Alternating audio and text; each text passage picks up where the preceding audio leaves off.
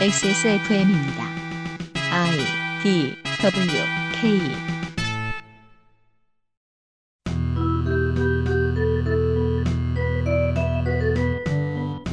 팔십칠 년 13대 대선 유일한 제야 진보 후보 백기환 씨는 양김의 단일화를 호소하며 사퇴합니다. 92년 14대 대선 유일한 진보 후보 백기환 씨는 완주하였으나 3에서 5분 정도씩 틀어주는 후보 연설을 제외하고는 TV에서 만나보기가 불가능에 가까웠습니다. 16대의 권영길, 17대의 권영길과 금민, 18대의 이정희. 미디어와 거대 3당은 그들을 외면하거나 이따금 사퇴 압력을 넣었습니다. 진보정당 후보가 원내 교섭단체 후보들과 함께 TV 토론에 참여하는 사상 첫 대한민국 대통령 선거에 보내드리는 제19대 대통령 선거 데이터 센트럴 기호 5번 정의당 심상정 후보 시간입니다.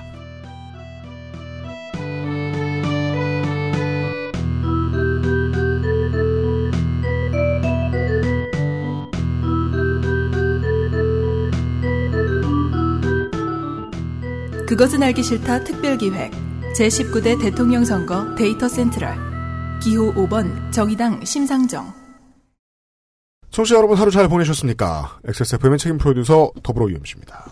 이거 뭐 짧아서 괜찮을 줄 알았는데 오늘의 분위기는 제가 우리가 따로 이제 대화를 하지 않았는데 전날 잠을 잔 사람이 없어 보여요.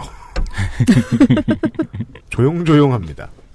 노동자들이 주르륵 앉아 있고요. 광고를 듣고 바로 시작할게요. 오늘부터는 아, 진짜 쓸모 있는 공약입니다.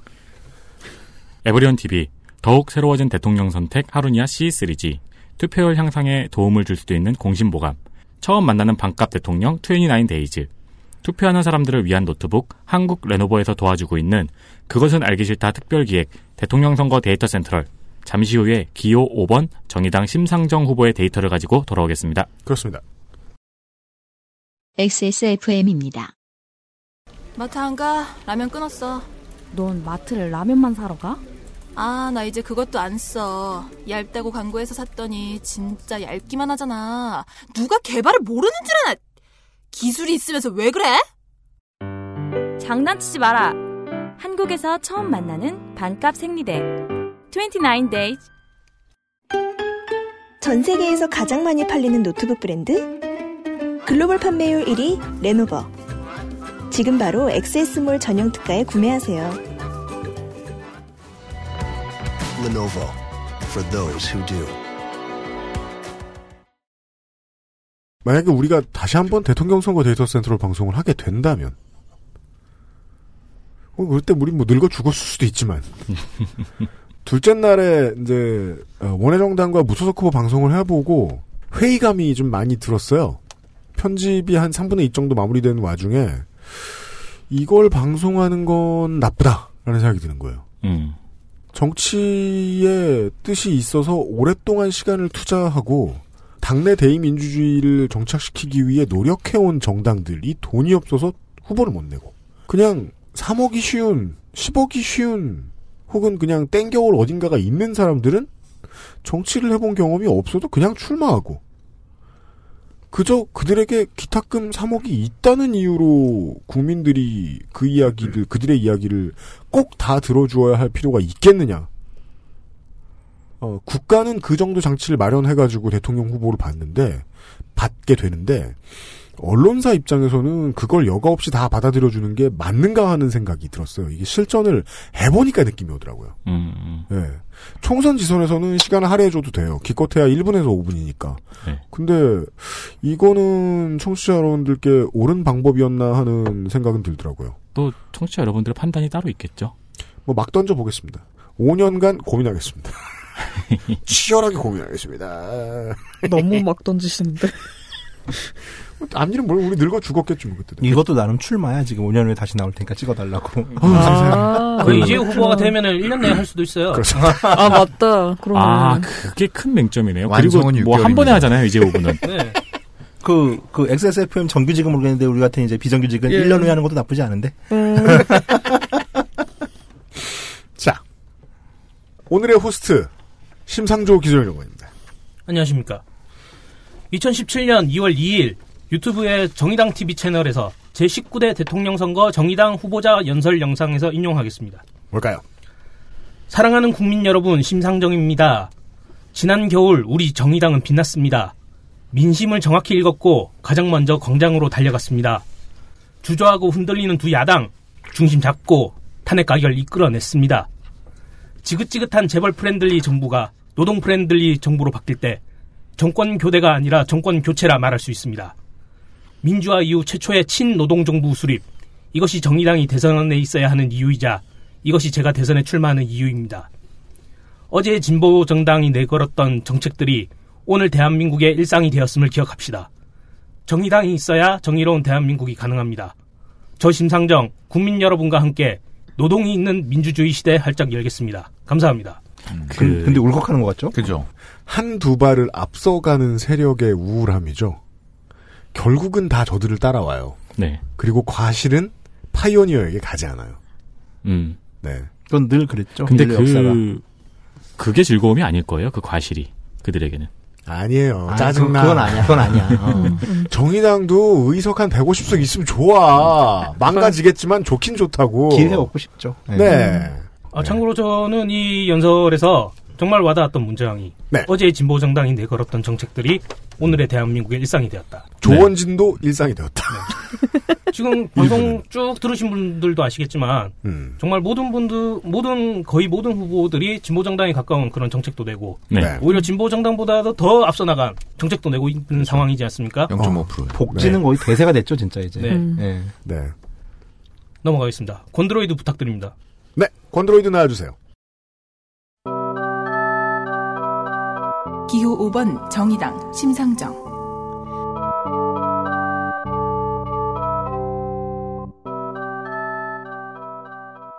정의당 심상정 AKA 심블리 네. 심크러쉬 네. 이초 김고은 네. 최근에 생긴 별명이 있습니다. 음. 네루미 뭐예요? 그건 아, 뭐예요? 그 포켓몬스터 중에 혀가 되게 긴 그런 몬스터가 하나 있거든요. 네루미도 있고 포켓몬 마스터도 있던데요. 네네네.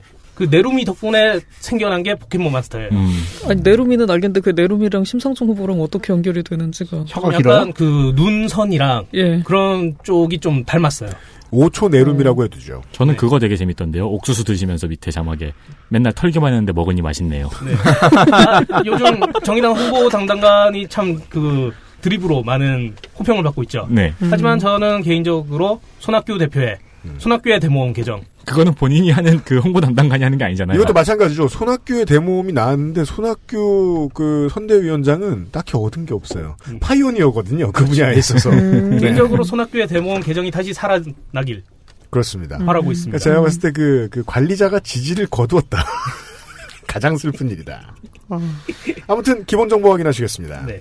58세 19대 대통령 선거 본선의 유일한 여성 후보입니다. 그렇습니다. 현재 고양시 갑 국회의원이며 정의당 대표지요. 네.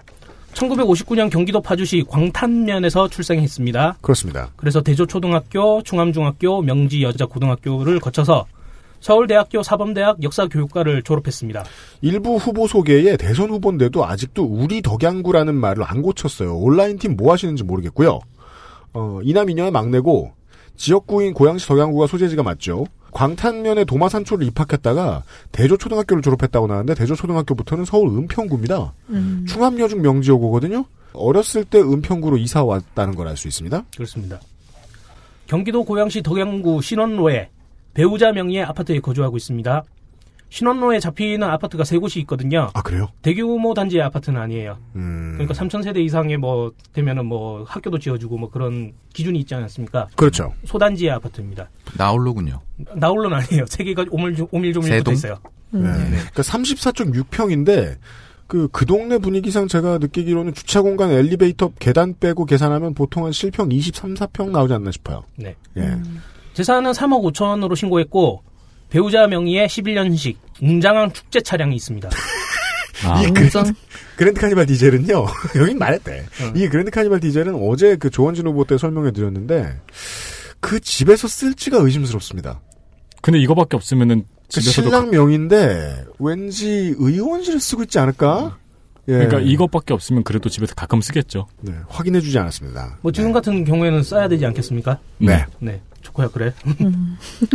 본인의 대출이 국민은행에 1억 있는데 2017년에 만기네요. 올해 내에 갚아야 됩니다. 어, 큰일 났습니다. 네. 아이고. 아들이 2급 형약병 입양 대상입니다. 그렇습니다. 아, 이게 그, 선언문 아까 읽고 나서부터 네. 다시 원래의 김상조 발음으로 돌아왔어요. 모든 글자에 이응이 넘쳐나요. 전과가 두 건이 있는데요. 그렇습니다. 1993년 폭력행위 등 처벌에 관한 법률 위반으로 집유 2년, 2003년에 일반 교통방해 집회 및 시위에 관한 법률 위반으로 벌금 100만 원. 그렇습니다. 둘 다 노동운동 관련 전과지요. 그렇죠. 네. 정가가 문제가 아니고 썰전에 나와가지고 그 얘기했잖아요. 그 현상금 500만 원에 네. 9시 음. 네. 뉴스에도 나왔었다고. 이게 특징입니다. 네. 네. 어, 그거는 일반 경력에서 또 말씀드리겠습니다. 네. 1980년 서울대학교 최초로 총여학생회를 창설했습니다. 네. 그리고 서울대학교 초대 총여학생 회장을 역임했죠. 그리고 이게 이 레전드 중에 레전드인 이 김문수 씨가 김문수 씨죠 이제? 네. 김문수님이 워낙에 그 한 일이 많아서 그렇지 이 양반이 뭘 만들어 놓은 개념이 되게 많습니다. 그렇습니다. 예. 전설이죠, 사실은. 네. 노동운동에. 김문수가 70학번이고 유시민과 심상정이 7, 8학번이죠. 네. 그렇습니다. 총여학생 회장으로 역임한 그 해에 위장 취업으로 구로공단에 취업해서 음. 노동조합을 조직합니다. 그리고 노동운동을 펼치고요. 네. 매우- 삼공단에 있는 남성전기였습니다. 처음에 들어간 것이. 음. 이승사 자격증이 있죠. 그래서 네. 네. 그리고 그 후에 대우오페라 미싱사로 일하게 되죠. 83년입니다. 네. 그리고 1985년 6월 최초에 정치적 연대파업 투쟁인 구로 동맹 파업에 나서게 됩니다. 그렇습니다. 그로 인해서 주동자로 지명수배가 되고요. 음. 그때부터 기나긴 수배 생활이 진행됩니다. 네. 이게 구로공단이 어땠는지 모르신다면 그냥 지금 저 저 구로디지털 단지에 있는 개발자들한테 물어보셔도 되고요. 생활이 어떤지. 이제 컴퓨터 대신 미싱이 있었죠 그 당시에는. 그 저기 가디 가면은요 거기 이제 그 패션타운 크게 있잖아요. 네. 그 앞에 가면 그 조각품이 하나가 있어요. 네. 그러면 공장 굴뚝처럼 생긴 조각품이 위로 올라가면서 그 굴뚝의 벽돌이 이제 날아가는 형상의 음. 예, 그런 모습의 조각품이 있어요. 네. 음. 그 신일섬유 노조위원장이었던 김현옥 씨의 2007년 서해문집에 실린 회고에 의하면 이런 얘기가 나옵니다. 한참 바쁘게 돌 때면 새벽 4시 퇴근이 예사, 휴일은 한 달에 첫째, 셋째, 일요일, 일당은 하루 130원에서 140원. 이런 시절이면 72년 얘기니까 쌀 한 가마가 만 원 할 때입니다.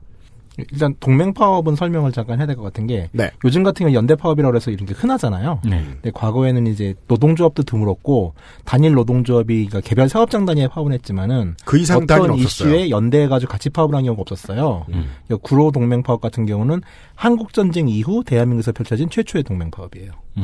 그러니까 엄청난 의미가 있는 거죠. 그 개념도 처음 나온 거네요. 그렇죠, 그렇죠. 그러니까 그 전에 이제 뭐 해방 전후에는 연대 파업이 되게 많았잖아요, 사실 그 해방 직후 공간에서는. 네. 근데 한국 전쟁 이후로 이제 모든 게 다 이제 엎어진 상황이니까 음. 그 이후에 처음 생겨난. 그 구로동맹 파업에 대해서 워낙에 전두환 정권이 철저하게 응징했기 때문에 이때 이후로 이제 김문수 같은 리더들이 조합들의 연맹이 필요하겠다라는 걸 생각하기 시작하는 거죠. 음. 그, 그 당시의 아이디어가 지금의 양대노총의 루트가 되었다고 보셔도 뭐 크게 틀리지 않습니다. 참고로 이 구로, 구로 동맹 파업 같은 경우에는 2001년 2월에 민주화 운동으로 그 인정이 돼서 그렇습니다. 관, 련자들이 명예를 회복됐죠. 어, 이 구로 동맹 동맹 파업으로 아까 전에도 말씀드렸지만 10년간 수배되었습니다. 네. 아, 10년간 수배되어서 1994년에 징역 1년에 집행유예 2년을 선고받았죠. 참고로 심성정 후보 같은 경우에는 이 당시 시절을 회상하며 음. 아 나는 그 10년 동안에 결혼도 하고 애도 낳았다. 네. 라는 그렇습니다. 스웨, 네. 너스레를 네. 떨게 되죠. 그냥 전형적인 그, 어, 액션이 간혹 섞여 있는 로드무비 드라마가 있어요. 네. 그런데 히어로죠. 혼자 10년 동안 안 잡히고 조망 잘 다녀가지고 욕 엄청 먹었다 그러더라고요. 그렇게 막 외롭게 막 도망다니다가 막 중간에 막 미남을 꼬셔가지고 그쵸. 애도 낳고 막 또 도망가. 게임 같은 거 하면은 이렇게 막 슈퍼마리오 가다가 네. 중간에 이제 결혼해가지고 또 가다가 그렇습니다. 애 낳고 또 가다가 네. 따당 땅 따당. 그 부군을 음. 김민 김문수 씨가 소개시켜줬죠. 네. 네. 그렇습니다. 음. 아까 환타님께서도 잠시 말씀을 해주셨는데 음. 이 구로 동맹 파업 이후에 개별 기업 단위 노동조합만으로는 기본권이 지키는 것이 힘들다. 음. 라는 판단하에 1985년 8월에 선호련을 창립하게 됩니다. 서울 노동운동연합이죠. 네. 그렇습니다. 네. 노동조합의 교육과 군사 독재에 저항하는 민주화 운동을 전개하게 됩니다. 음. 그리고 1986년 5월 4일 정도환 정권은 손호련에게 국가보안법에 의한 반국가 단체로 규정당하죠. 아, 이게 좀 이제 사건이 좀 전개가 있는 게 네. 일단 86년, 그러니까 85년에 이제 구로동맹 파업이 있었고 그 이듬해인 86년 5월 1일 날 노동자를 기념해가지고 구로공단에서 가수 집회가 벌어져요. 네. 근데 이제 지금 요즘 이제 직장 다니시는 청취자 여러분들은 잘 모르시겠지만 지금도 5월 1일이 이제 우리는 근로자의 날이라고 알고 있는데 네. 80년대만 하더라도 근로자의 날이 3월 달에 있었어요. 네. 그리고 5월 1일을 기념하는 거는 빨갱이였어요. 그 자체로. 그렇습니다. 아. 그래가지고 이 5월 1일이 5월 1일이 근로자의 날이라는 이름만으로도 붙은 게 김영삼 정부 때 이후예요. 아. 그 전까지는 이걸 기념하면 무조건 잡아갔어요. 그러니까 시위도 되게 신나게 탄압을 했었고, 그러니까 저만 하더라도 이제 80년대 후반에 그 노동절 100주년 기념 대회 같은 데 집회를 나갔는데, 음. 그때는 정말 5월 1일이 노동절로 만드는 것 자체가 그 뭐 수만 명의 집회 나온 사람들한테 염원이었던 와. 그런 날이었어요. 그러니까 이제 그 집회를 하고 그 이틀 후에 5월 3일 날 이제 5.3 인천 사태라고 하는 그렇습니다. 근데 이게 작년 민중대회 이전에 이제 유일하게 소유죄가 적용됐던 이제 그 사건의 여파로 소유죄가 적용되었던 사건인데 이게 별게 아닌 게 개헌 추진 결성 대회예요. 음. 그러니까 그때 이제 개헌을 하냐 호언을 하냐 가지고 막 싸웠는데 이게 또 무슨 의미냐면은 5월 3일 날 왜 그럼 사람들이 모였냐면은 우리가 올해 5월 9일 날 대통령을 뽑을 수 있는 권리를 달라는 집회였던 거예요. 네. 그 전에는 체육관에서 대통령을 뽑았으니까. 네.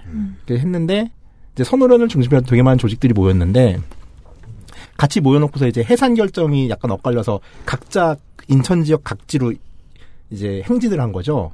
그다 경찰들이 이제 집회 대우가 흩어지니까 연행 같은 데 들어갔고 사람들이 바리케일틱을 저항을 하고 막 차도 불지르고 막 해가지고 꽤 큰 이제 폭력 시위로 발전을 하게 돼요. 네. 그렇습니다. 그래서 그걸로 모두가 다 수배령이 떨어지고 이제 서울노동운동연합은 반국가 단체가 되죠. 이 사건을 계기로. 예, 이어주십시오. 네.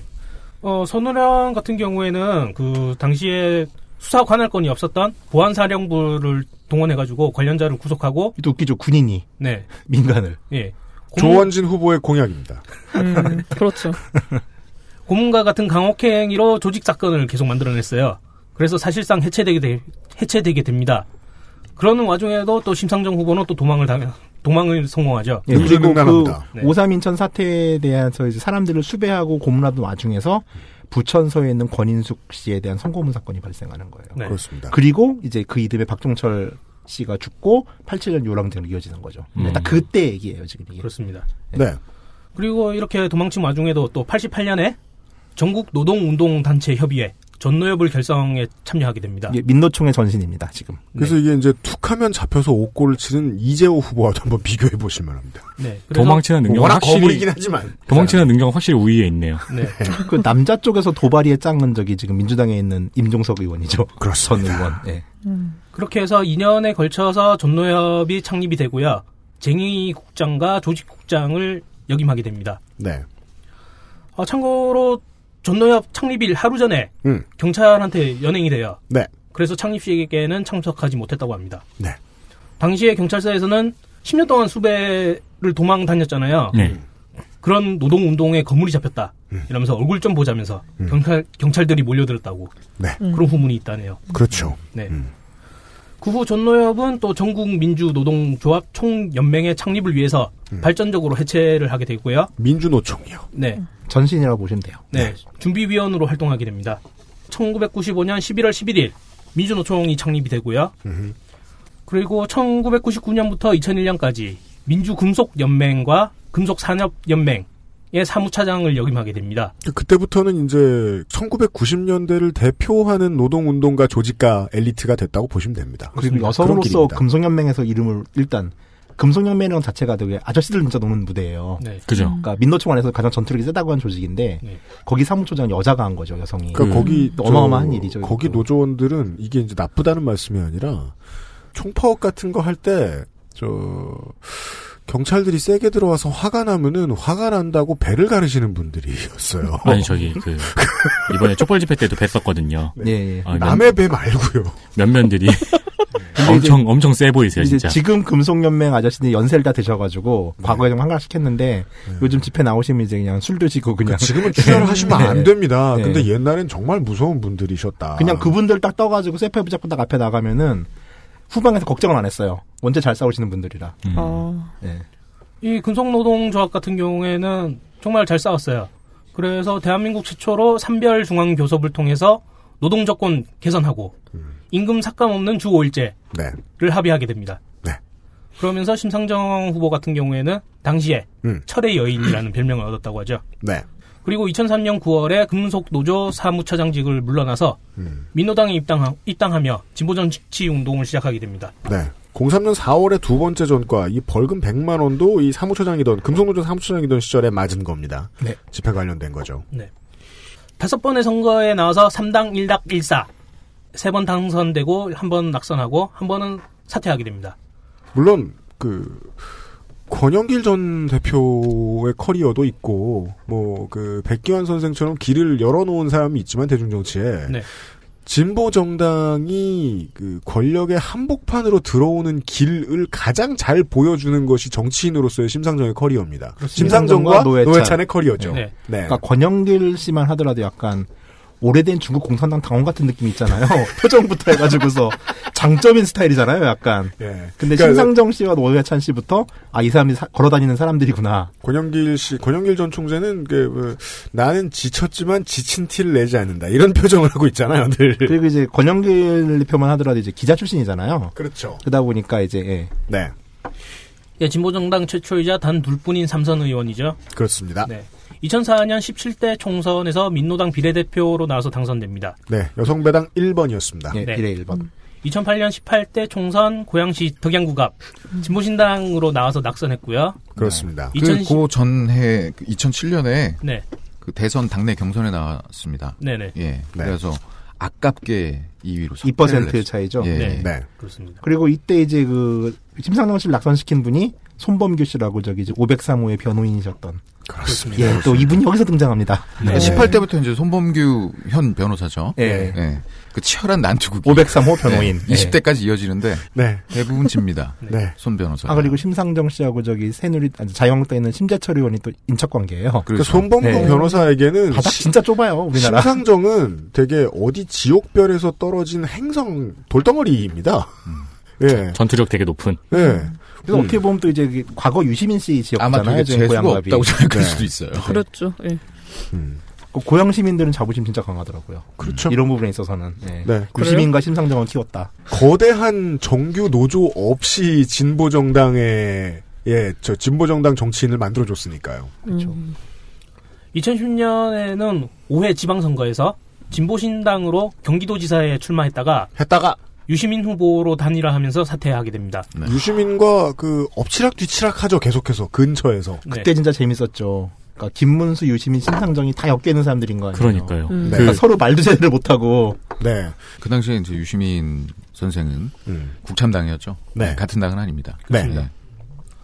2012년 19대 총선에서 경기 고양시 덕양갑으로 통합진보, 통합진보당으로 당선합니다. 네. 그리고 2016년 20대 총선에서 고양시 갑으로 정의당으로 당선이 되죠. 2012년 18대 대통령 선거에서 진보정의당으로 출마하려 했으나 문재인 후보와 단일화, 단일화했습니다. 그렇습니다. 네.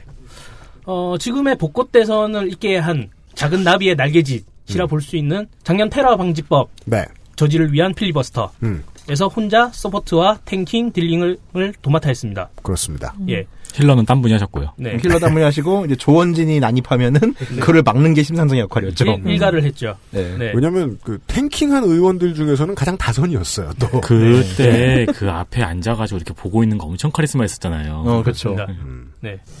그리고 또 그 연설을 마치고 나온 정의당 그 의원들을 또 따뜻하게도 안아주시고 네. 그 약간 앞에 앉아있는 게 마음대로 말해라 내가 여기 있다 하는 네. 느낌이 확 들었어요. 그 진보 쪽 이제 국회의원 여걸로는 이제 이정희 씨도 이제 많이 거론되는데 음. 이정희 씨는 주로 좀 연약하신 뭐 체형으로 인해 가지고 그 새누리당 한 신한국당 의원들한테 끌려가는 신밖에 없는데 반해서 음. 심상정 의원은 이제 좀 다른 모습이었죠. 네. 어, 민주당에서 선거구 획정을 이유로 필리버스터를 중지하기로 하자 정의당의 마지막 주자로서 연설을 했었습니다. 그렇습니다. 네.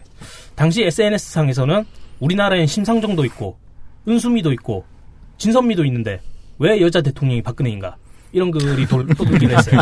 네. 참고로 이번이 그 첫 번째 기회입니다. 그렇죠. 어, 예, 나온 건 처음이죠. 네. 아, 완주하는 건 처음이죠. 광고 듣고 올까요? 네. 커리어를 들으셨습니다. XSFM입니다.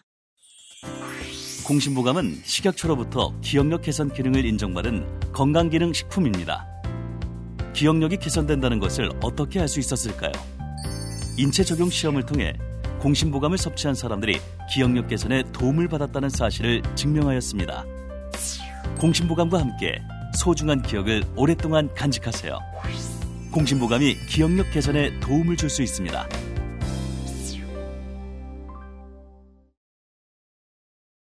후보 포털 문재인 1번가가 많이 알려지고 있는데 실제로 들어가 보면은 인위적으로 만들어 놓은 포털 치고는 상당히 사람들이 잠깐이라도 들어가, 들어가 볼 만한 괜찮은 이벤트 페이지입니다. 아, 정의당에는 심부름센터가 있습니다. 그 19대 대선에서 민주통합당의 청년비례 슈퍼스타 K를 흉내냈던 위대한 진출 같은 거 만들던 시절이 있었어요. 그때에 비하면 독자성에 있어서 상당한 발전입니다. 예. 음, 아, 공약들을 하나하나 살펴보시겠습니다. 지금 뭐 그 웹에서도 직접 확인하실 수 있는데요. PDF를 다운을 안 받으시더라도 보면은 그 검색률이 상당히 낮더라고요. 네. 예, 자세히 보시면 어 정의당은 놀랍게도 그 수권 준비가 돼 있다라는 인상을 받게 됩니다. 그렇습니다. 예. 어, 일단은 그 공약의 양 네. 정말 많죠. 그리고 오프닝 때 하셨던 말씀을 참고하자면은 네. 앞으로 세상이 어차피 이렇게 바뀔 거다라 생각하면서 들어도 되겠네요. 언젠가는 네. 들으셔도 뭐 좋을 것 같네요. 네, 그렇습니다. 네. 그 대선 결과가 어떻게 되든 석패율제나 이런 거 도입 안 할 거 아니에요. 누가 정권 잡든 간에 확률 높은 사람들. 그러니까 그 진보 정당이 지금보다 더 많이 이렇게 한꺼번에 확 클 수 없을 거 아니에요. 그러면 여전히 파이오니어 역할을 하고 있을 텐데 이 당의 정강 정책은 결국 다음 대선에서 다다음 대선에서 적용될 가능성이 가장 높습니다. 그렇습니다. 예. 기호 5번 정의당 심상정 경제, 산업, 금융, 노동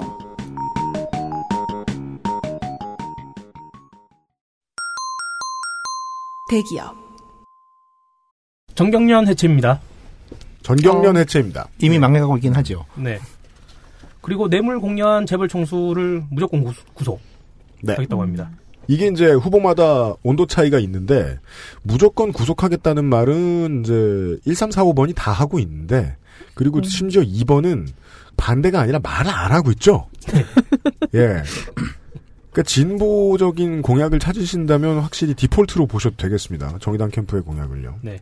그리고 모든 불공정 행위에 관해서 징벌적 손해배상을 적용한다고 합니다. 네. 네. 이것도 거의 다 있죠. 사실 이거는 뭐 박근혜 또 공약이었죠. 네. 징벌적 손해배상은. 근데 사실- 실행이 안 된 거 아니에요?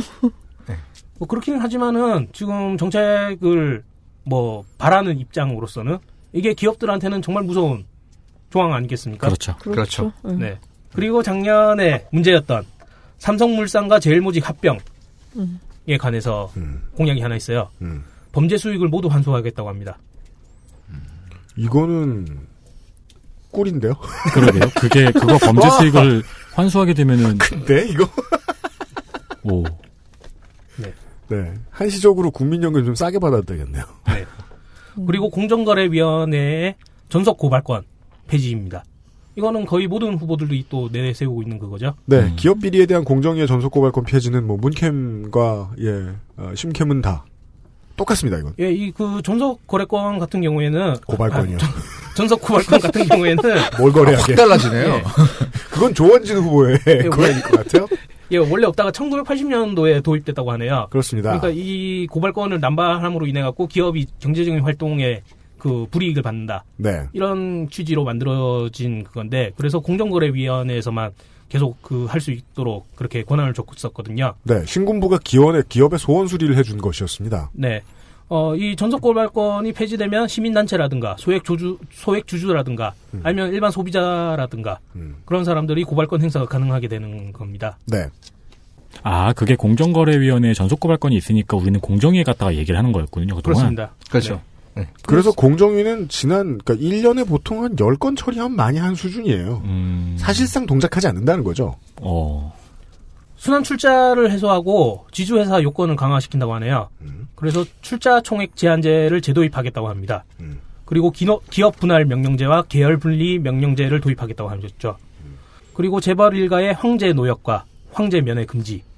황제노역 관련해서는 그 1일 노역 일당의 최대 금액을 설정해놓고 네네. 네. 최대 유치 기간을 5년으로 연장시키고 그래도 이제 유치일수를 초과하는 벌금액에 대해서는 별도로 또 받는다고 네네. 네 하더라고요. 음. 그러니까 이제 황제의 노역이 가능한 이- 왜 그렇게 됐냐면은 유치할 수 있는 기간의 제한이 있기 때문에 내야 되는 돈을 그냥 엠빵을 나눠 버리는데 벌금액이 많은 사람은 이 기한이 짧으니까 네. 이제 나눴을 때 숫자가 많아지는 거거든요. 그러니까 노역 기간을 5년을 늘려버리면은 일단 일수다였을 때 약 한 1,800일 정도 가까이 되나요? 네. 음, 삼- 그리고 이제 음. 55에 그쵸? 이전에는 어쨌든 거기 안에 이제 내야 되는 돈을 다 우겨 넣었잖아요. 그렇죠. 근데 지금 이제 일일 최대 금액을 설정해 놓고 그 안에 다 그게 이제 변제가 안 되는 일수면은 나머지는 또 따로 받겠다고. 그러니까 추징금 5억인데 하루 일당 만 원이에요.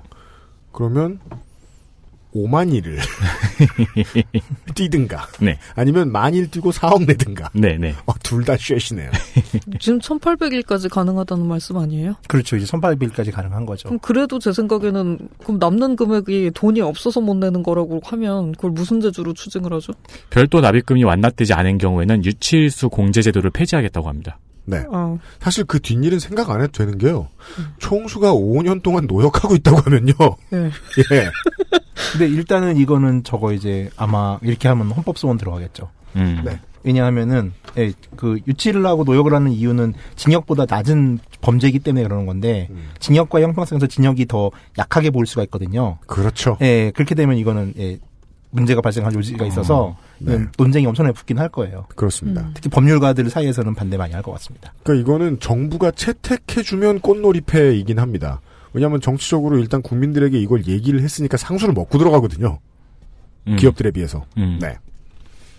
그리고 재벌 일가의 형집행 정지, 가석방, 사면을 제한한다고 합니다.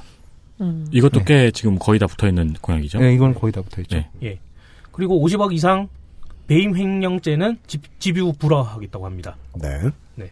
고위 임원 최고 임금법을 만들어서 아. 민간은 최저 임금의 30배 이내, 공공은 최저 임금의 10배 이내로 이렇게 그런 법을 마- 도입한다고 하네요. 그렇죠. 요거는 요거는 반대 진짜 많죠.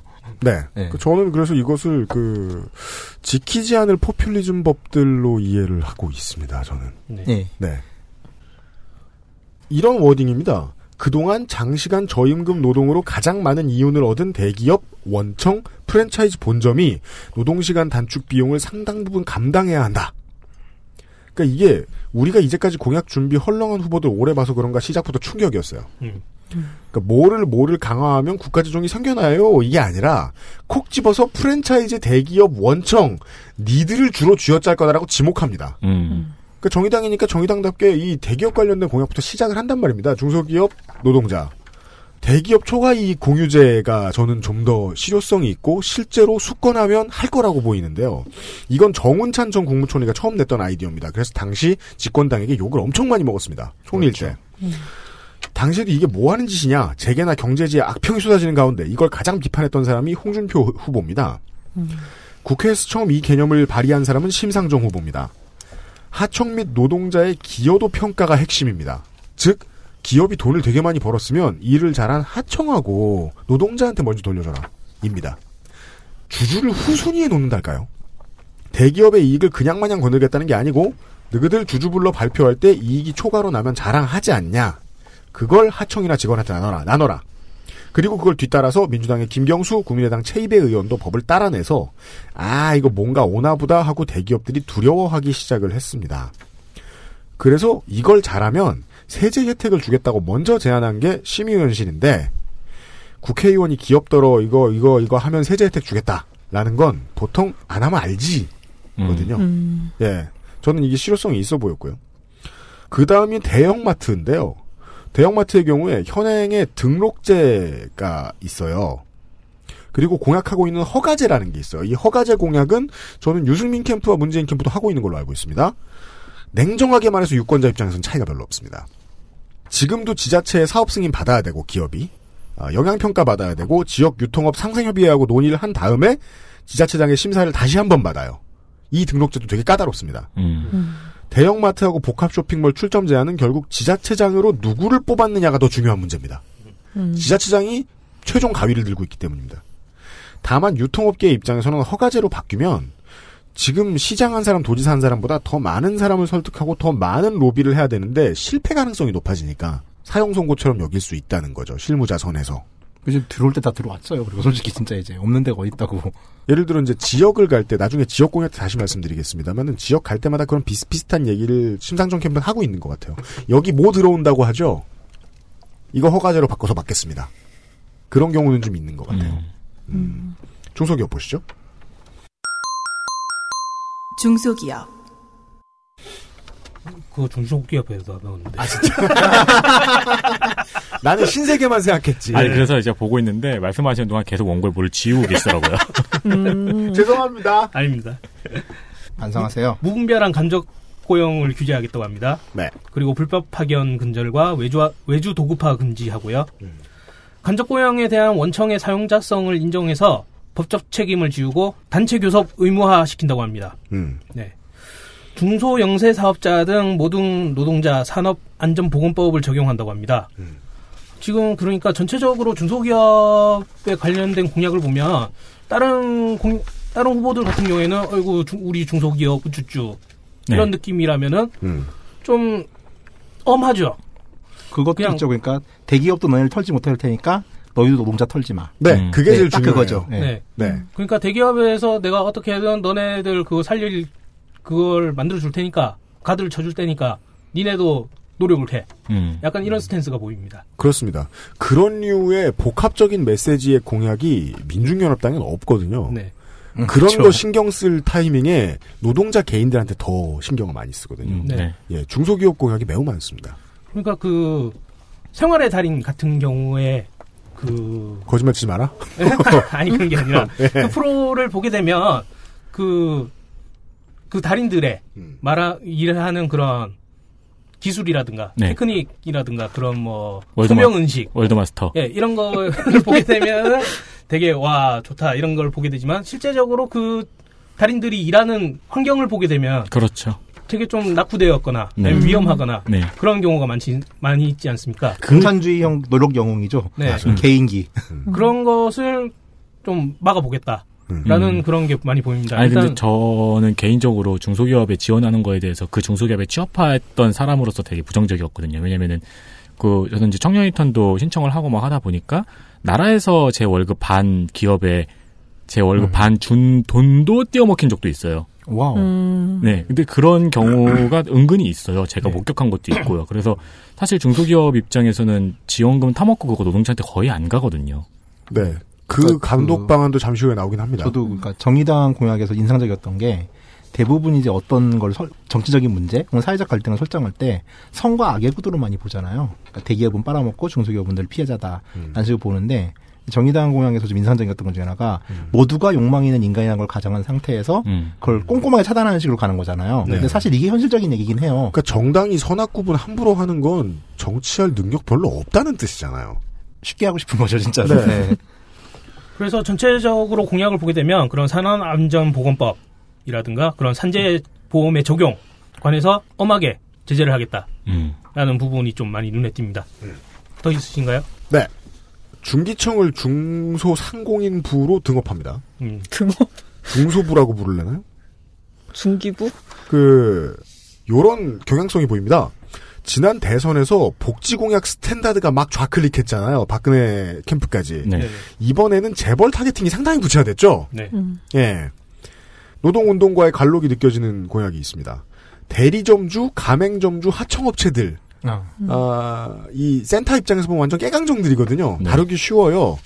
이런 사람들이 노조처럼 팀플레이를 통해서 본사와 싸우는 집단적 교섭 제도를 도입합니다. 와. 이거는 택배 노동자나 아니면 이제 그쪽으로 확대될 수 있는 경향이 있죠. 왜냐하면 다 개인 사업자잖아요. 지금. 편의점 점주도 가능하죠. 아, 편의점도 가능하죠. 네. 한, 예. 추가로 설명드리면 이 청을 부로 올리거나 부를 청와대 직속으로 두고 하는 부서 등업을 왜 하려는 거냐면 국회의원이 뜻한 바가 있어 돈을 좀 따내려고 해도 국토교통부랑 기재부가 가- 다 가로채가고 나머지는 남는 게 없는 경험을 자꾸 반복해서 하기 때문이라고 생각합니다. 그래서 청을 부로 올리겠다 이런 소리 할 때는 그 국회의원 후보 본인의 머릿속에서 나온 거라고 저는 봐요. 두 급 정도 올린 건데요, 그럼. 그렇죠. 네. 상가 세입자 10년 계약갱신 청구권 들어오고요. 그리고 임대료 상승이 물가 상승률의 최대 두 배가 되도록 억제하겠다는 공약이 있는데 저는 이게 지켜질 것처럼 느껴지는 게 두배 이내. 예. 예. 누구한텐 과격한데요. 제 눈에는 당장 큰 반발 없이 받아들여질 수 있는 수준이에요. 이게 10년 전, 20년 전에 어떤 사무실, 어떤 집에 월세가 어땠는데 얼만큼 올랐지? 생각해보면 2.5배? 뭐 1.5배 이 정도 보통 물가보다 빨랐거든요. 네. 음. 두 배 선이면 잡아줄 수 있는 선이라는 거죠. 현실적인 선으로 보였어요. 그 젠트리피케이션 문제는 예.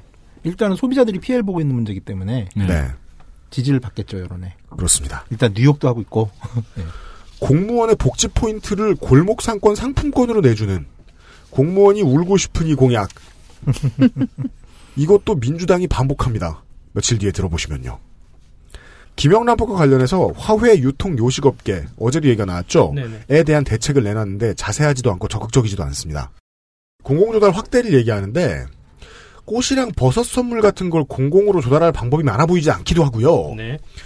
의제 매입이라는 게 어차피 그 세금 안 받는 풀떼기나 고기나 곡식 같은 거 가지고 만들어서 파는 사람들은 어차피 의제 매입 받아요. 이걸 아무리 팍팍 보너스를 줘도 김영란법 때문에 타격을 정말로 입었다면 복구할 수 있는 수준의 페이백은 아닐 거라고 봐요. 저는 어떻게 느끼냐면 후보 본인이 김영란법에 강력한 서포터기 때문에 당선되면 경제지발로 이거 책임지라고 공격 좀 들어올 수 있을 것 같으니까 그냥 피해가는 수준이 아닌가. 예. 저는 이거 진심이 아니라고 해석했습니다. 네. 노사관계 넘어갈게요. 노사관계. 자, 먼저 노동자 추천 이사를 도입한다고 합니다. 그렇습니다. 네, 노동자에서 이제 이사를 이사급을 완전 내리꽂는 거죠. 뭐 뭐 독일은 하는 거잖아요. 네네. 네. 그리고 상시 지속 업무에 관해서는 전부 다 정규직으로 전환. 그렇습니다. 한다고 합니다. 네. 그리고 공공기관과 대기업부터 즉각 정규직으로 전환하되 중소기업은 단계적으로 시행하고 정규직 전환에 대한 지원은 확대한다고 합니다. 이건 뭐 아무나 다 이야기하는 부분인 거고요. 네. 그러죠. 네. 그리고 동일노동 동일임금 실현하기 위해서 업종별 임금 산정 가이드라인을 설정하고 비정규직의 임금 차별을 금지하고 적정 임금을 보장하겠다고 합니다. 그리고 사대보험 적용은 물론이고 노동 상권을 보장한다 하고 그리고 무자본 소유자의 편법적 사업자 등록을 금지한다고 합니다. 네. 네. 더 있으신가요? 네. 노사관계 문제에 있어서 어, 정의당이 가장 중요하게 생각하는 이번 대선을 가장 중요하게 생각하는 건 헌법 개정입니다. 하지만 개헌은 아닙니다. 이재호 네. 빠이 헌법에 나와 있는 근로와 근로자라는 단어를 바꾸고자 해서 헌법을 개정한다는 겁니다. 네, 노동자. 네, 맞습니다. 대신에 노동과 노동자를 넣겠다는 겁니다. 그러니까 이 헌법이라는 게 지난 지지난 시간에 헌법을 위반했다 누가 그런 소리 나는데 헌법은 위반할 수 있는 게 아니죠. 정신을 위배하면 할까? 음. 그렇죠. 헌법은 안 지키면 벌 받는 게 아니라서 말이죠. 따라서 그렇죠. 헌법을 만지는 건 정치 제도를 바꾸는 거 빼면 그 나라의 법의 정신을 손보는 일밖에 없거든요. 음. 그러니까 뭐 오영국 후보 시키면 쾌변, 윤홍식 후보 시키면 양심 같은 단어가 들어갈 거예요. 근로와 근로자라는 단어를 노동과 노동자로 바꾸겠다 정도가 있습니다. 쾌변과 쾌변자. 양심 근로자. 그 양심 근로자는 뭐야? 5월 1일 쾌변절. 양심 근로자는 시간 다 채워서 일하고 뭐 초과해서 일하는 거예요? 그렇게 생각하니까 양심이라는 단어 되게 무섭잖아. 어 나쁘게 쓸 수 있죠. 집에 가라고 했는데 안 가고 일하는 사람 양심 있는 거잖아. 그렇죠. 아니, 하지만 하지만 이제 그 양심이 그 사단이래니까. 어제 수호지심, 악을 나쁘게 하는 마음. 어제 말씀하시는 거 봐서는 그냥 일반적으로 통용되는 의미의 양심 같던데. 그러면 지금 너무 찜치더라 진짜. 집에 일찍 가고 싶다는 생각을 이제 인욕으로. 욕심. 아이고. 자, 금융 보시죠. 금융. 한국은행이나 예금보험공사가 금융감독원에 공동조사를 요구했으나 2개월 이내에 미행될 경우에는 네. 단독조사 허용하도록 하고 그렇게 고친다고 하네요. 네. 네. 잘 안 보이지만 가장 화끈한 금융공약은 금감원을 정부기구화한다는 공약입니다. 많은 분들이 금감원이 공공기관이 아니라는 사실을 모르십니다. 그러니까 금감원은 하근, 한은하고 예금보험공사하고 같은 성격이 있어요. 무자본 특수법인이라고 합니다. 그리고 또한 민간기구입니다. 음. 그러니까 이렇게 공적인 일을 하는데 공공기관이 아닌 걸 공직 유관단체라 그러죠. 금감원의 가장 큰 힘이 금융지주사 회장과 은행장을 경질할 수 있는 힘입니다. 이 힘 아래에는요 수협의 금융 분야하고 국내 2위의 농협 금융지주까지도 들어갑니다. 그래서 금감원을 공공기관화시키고 책임성을 강화한다는 게 무슨 뜻이냐면 다시 말해서 금감원장 너 저 은행 버릇 안 고치면 자주 혼난다라는 음. 음. 메시지입니다. 금융업의 인사권의 극가가 힘을 쓰겠다는 거라서 담대한 시도입니다. 그리고 담보대출의 이자 연체 기간이 1년 미만일 경우에 채무자의 동의 없이 담보권 실행을 금지합니다. 거기에 더해서 주택담보대출이면 담보권 실행, 즉 집이 날라간 다음에 자녀 채무에 대해서는 상한 의무를 면제하는 유한책임 대출화라는 걸 합니다. 개인입니다, 보통. 이거는 부동산이 붕괴될 거란 예상 하에 지금 돌아가는 거죠. 네. 그렇습니다. 현재 민사집행법이 보호하는 압류금지 생계비는 1개월입니다. 1개월치 생계비는 산정해서 안 뺏어갑니다. 그걸 6개월까지 변경해주고요. 그리고 어, 가장 생활에 다가오는 거는요. 컴퓨터와 스마트폰을 압류금지 물품에 포함합니다. 이거는 네트워크 기본권에도 포함되는 부분으로 이러면 이제 주갤러들이 갤지를 영원히 할 수 있게 되는 겁니다.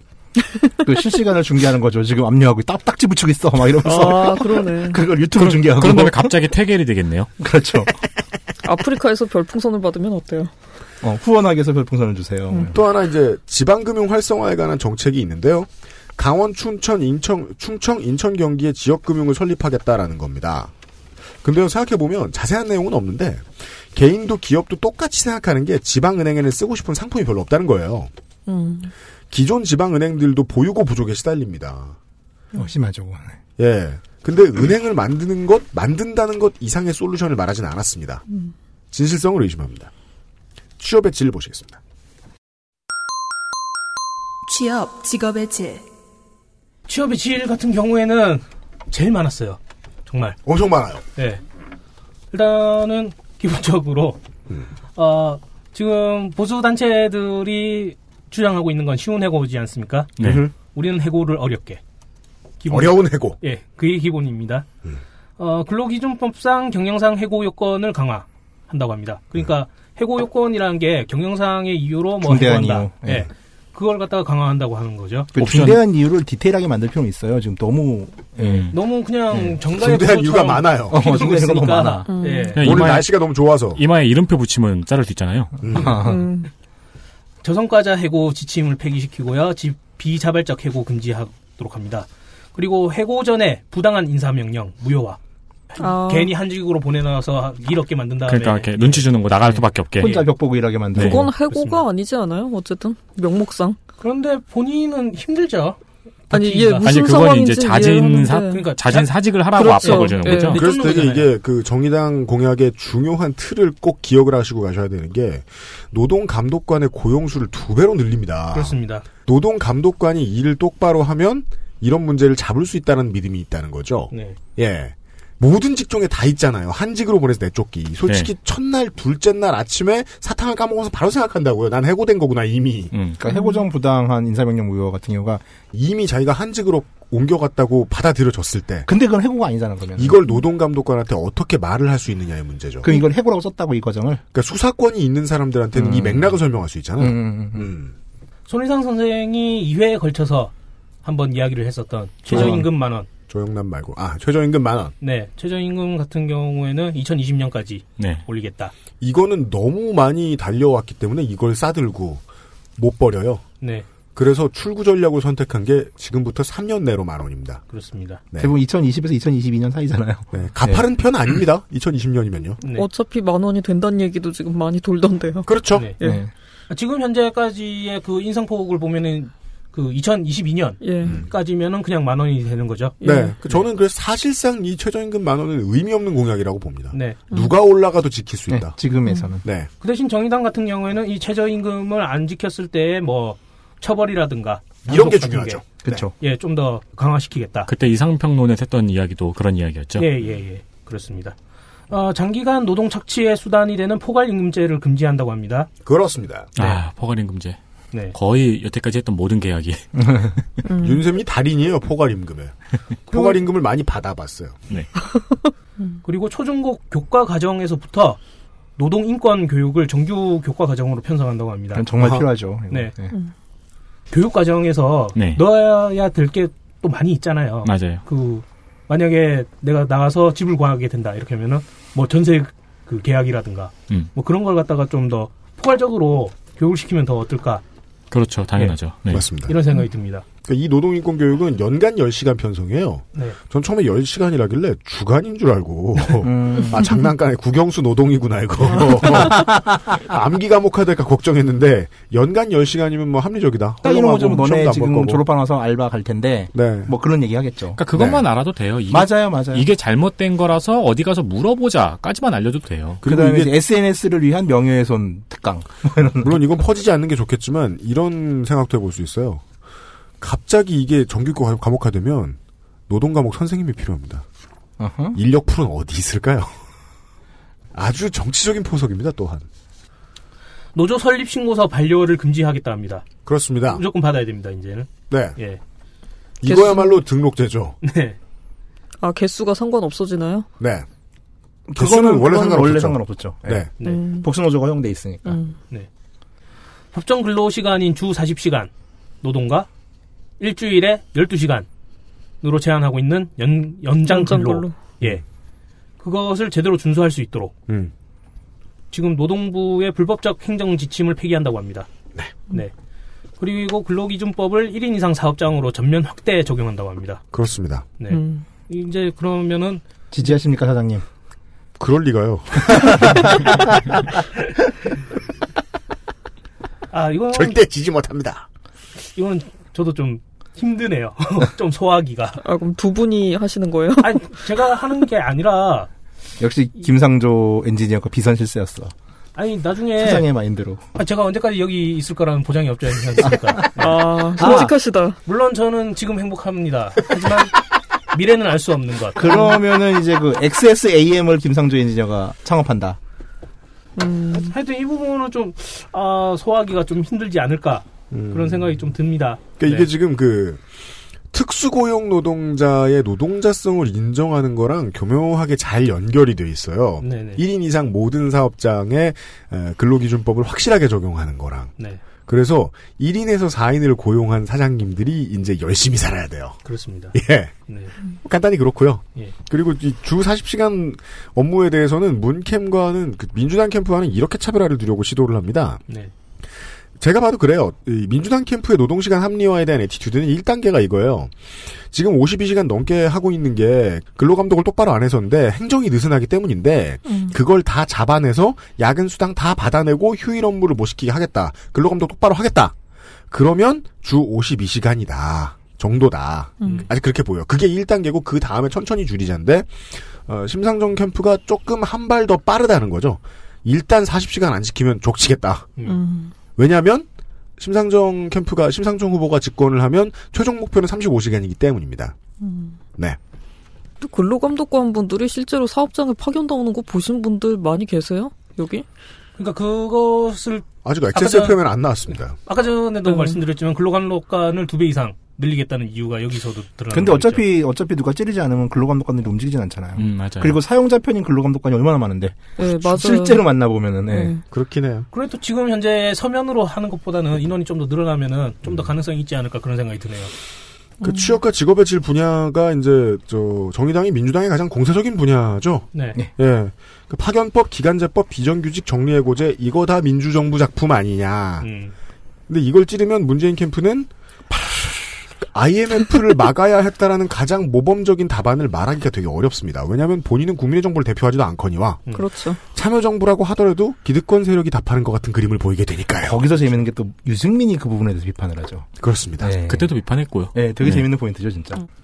연 1,800시간 노동시간 상한제를 만든다고 하네요. 네. 그러면은 아예 작정을 하고 노동시간을 연초부터 땡겨서 쓰면은 네. 한 9월 10월부터는 동면에 들어갈 수 있어요. 그렇습니다. 어, 언론사 기준으로 6개월만 일하면 됩니다. 그렇구나. 네. 뭐 저 처음에 일할 때는 한 3개월 만에 되겠네.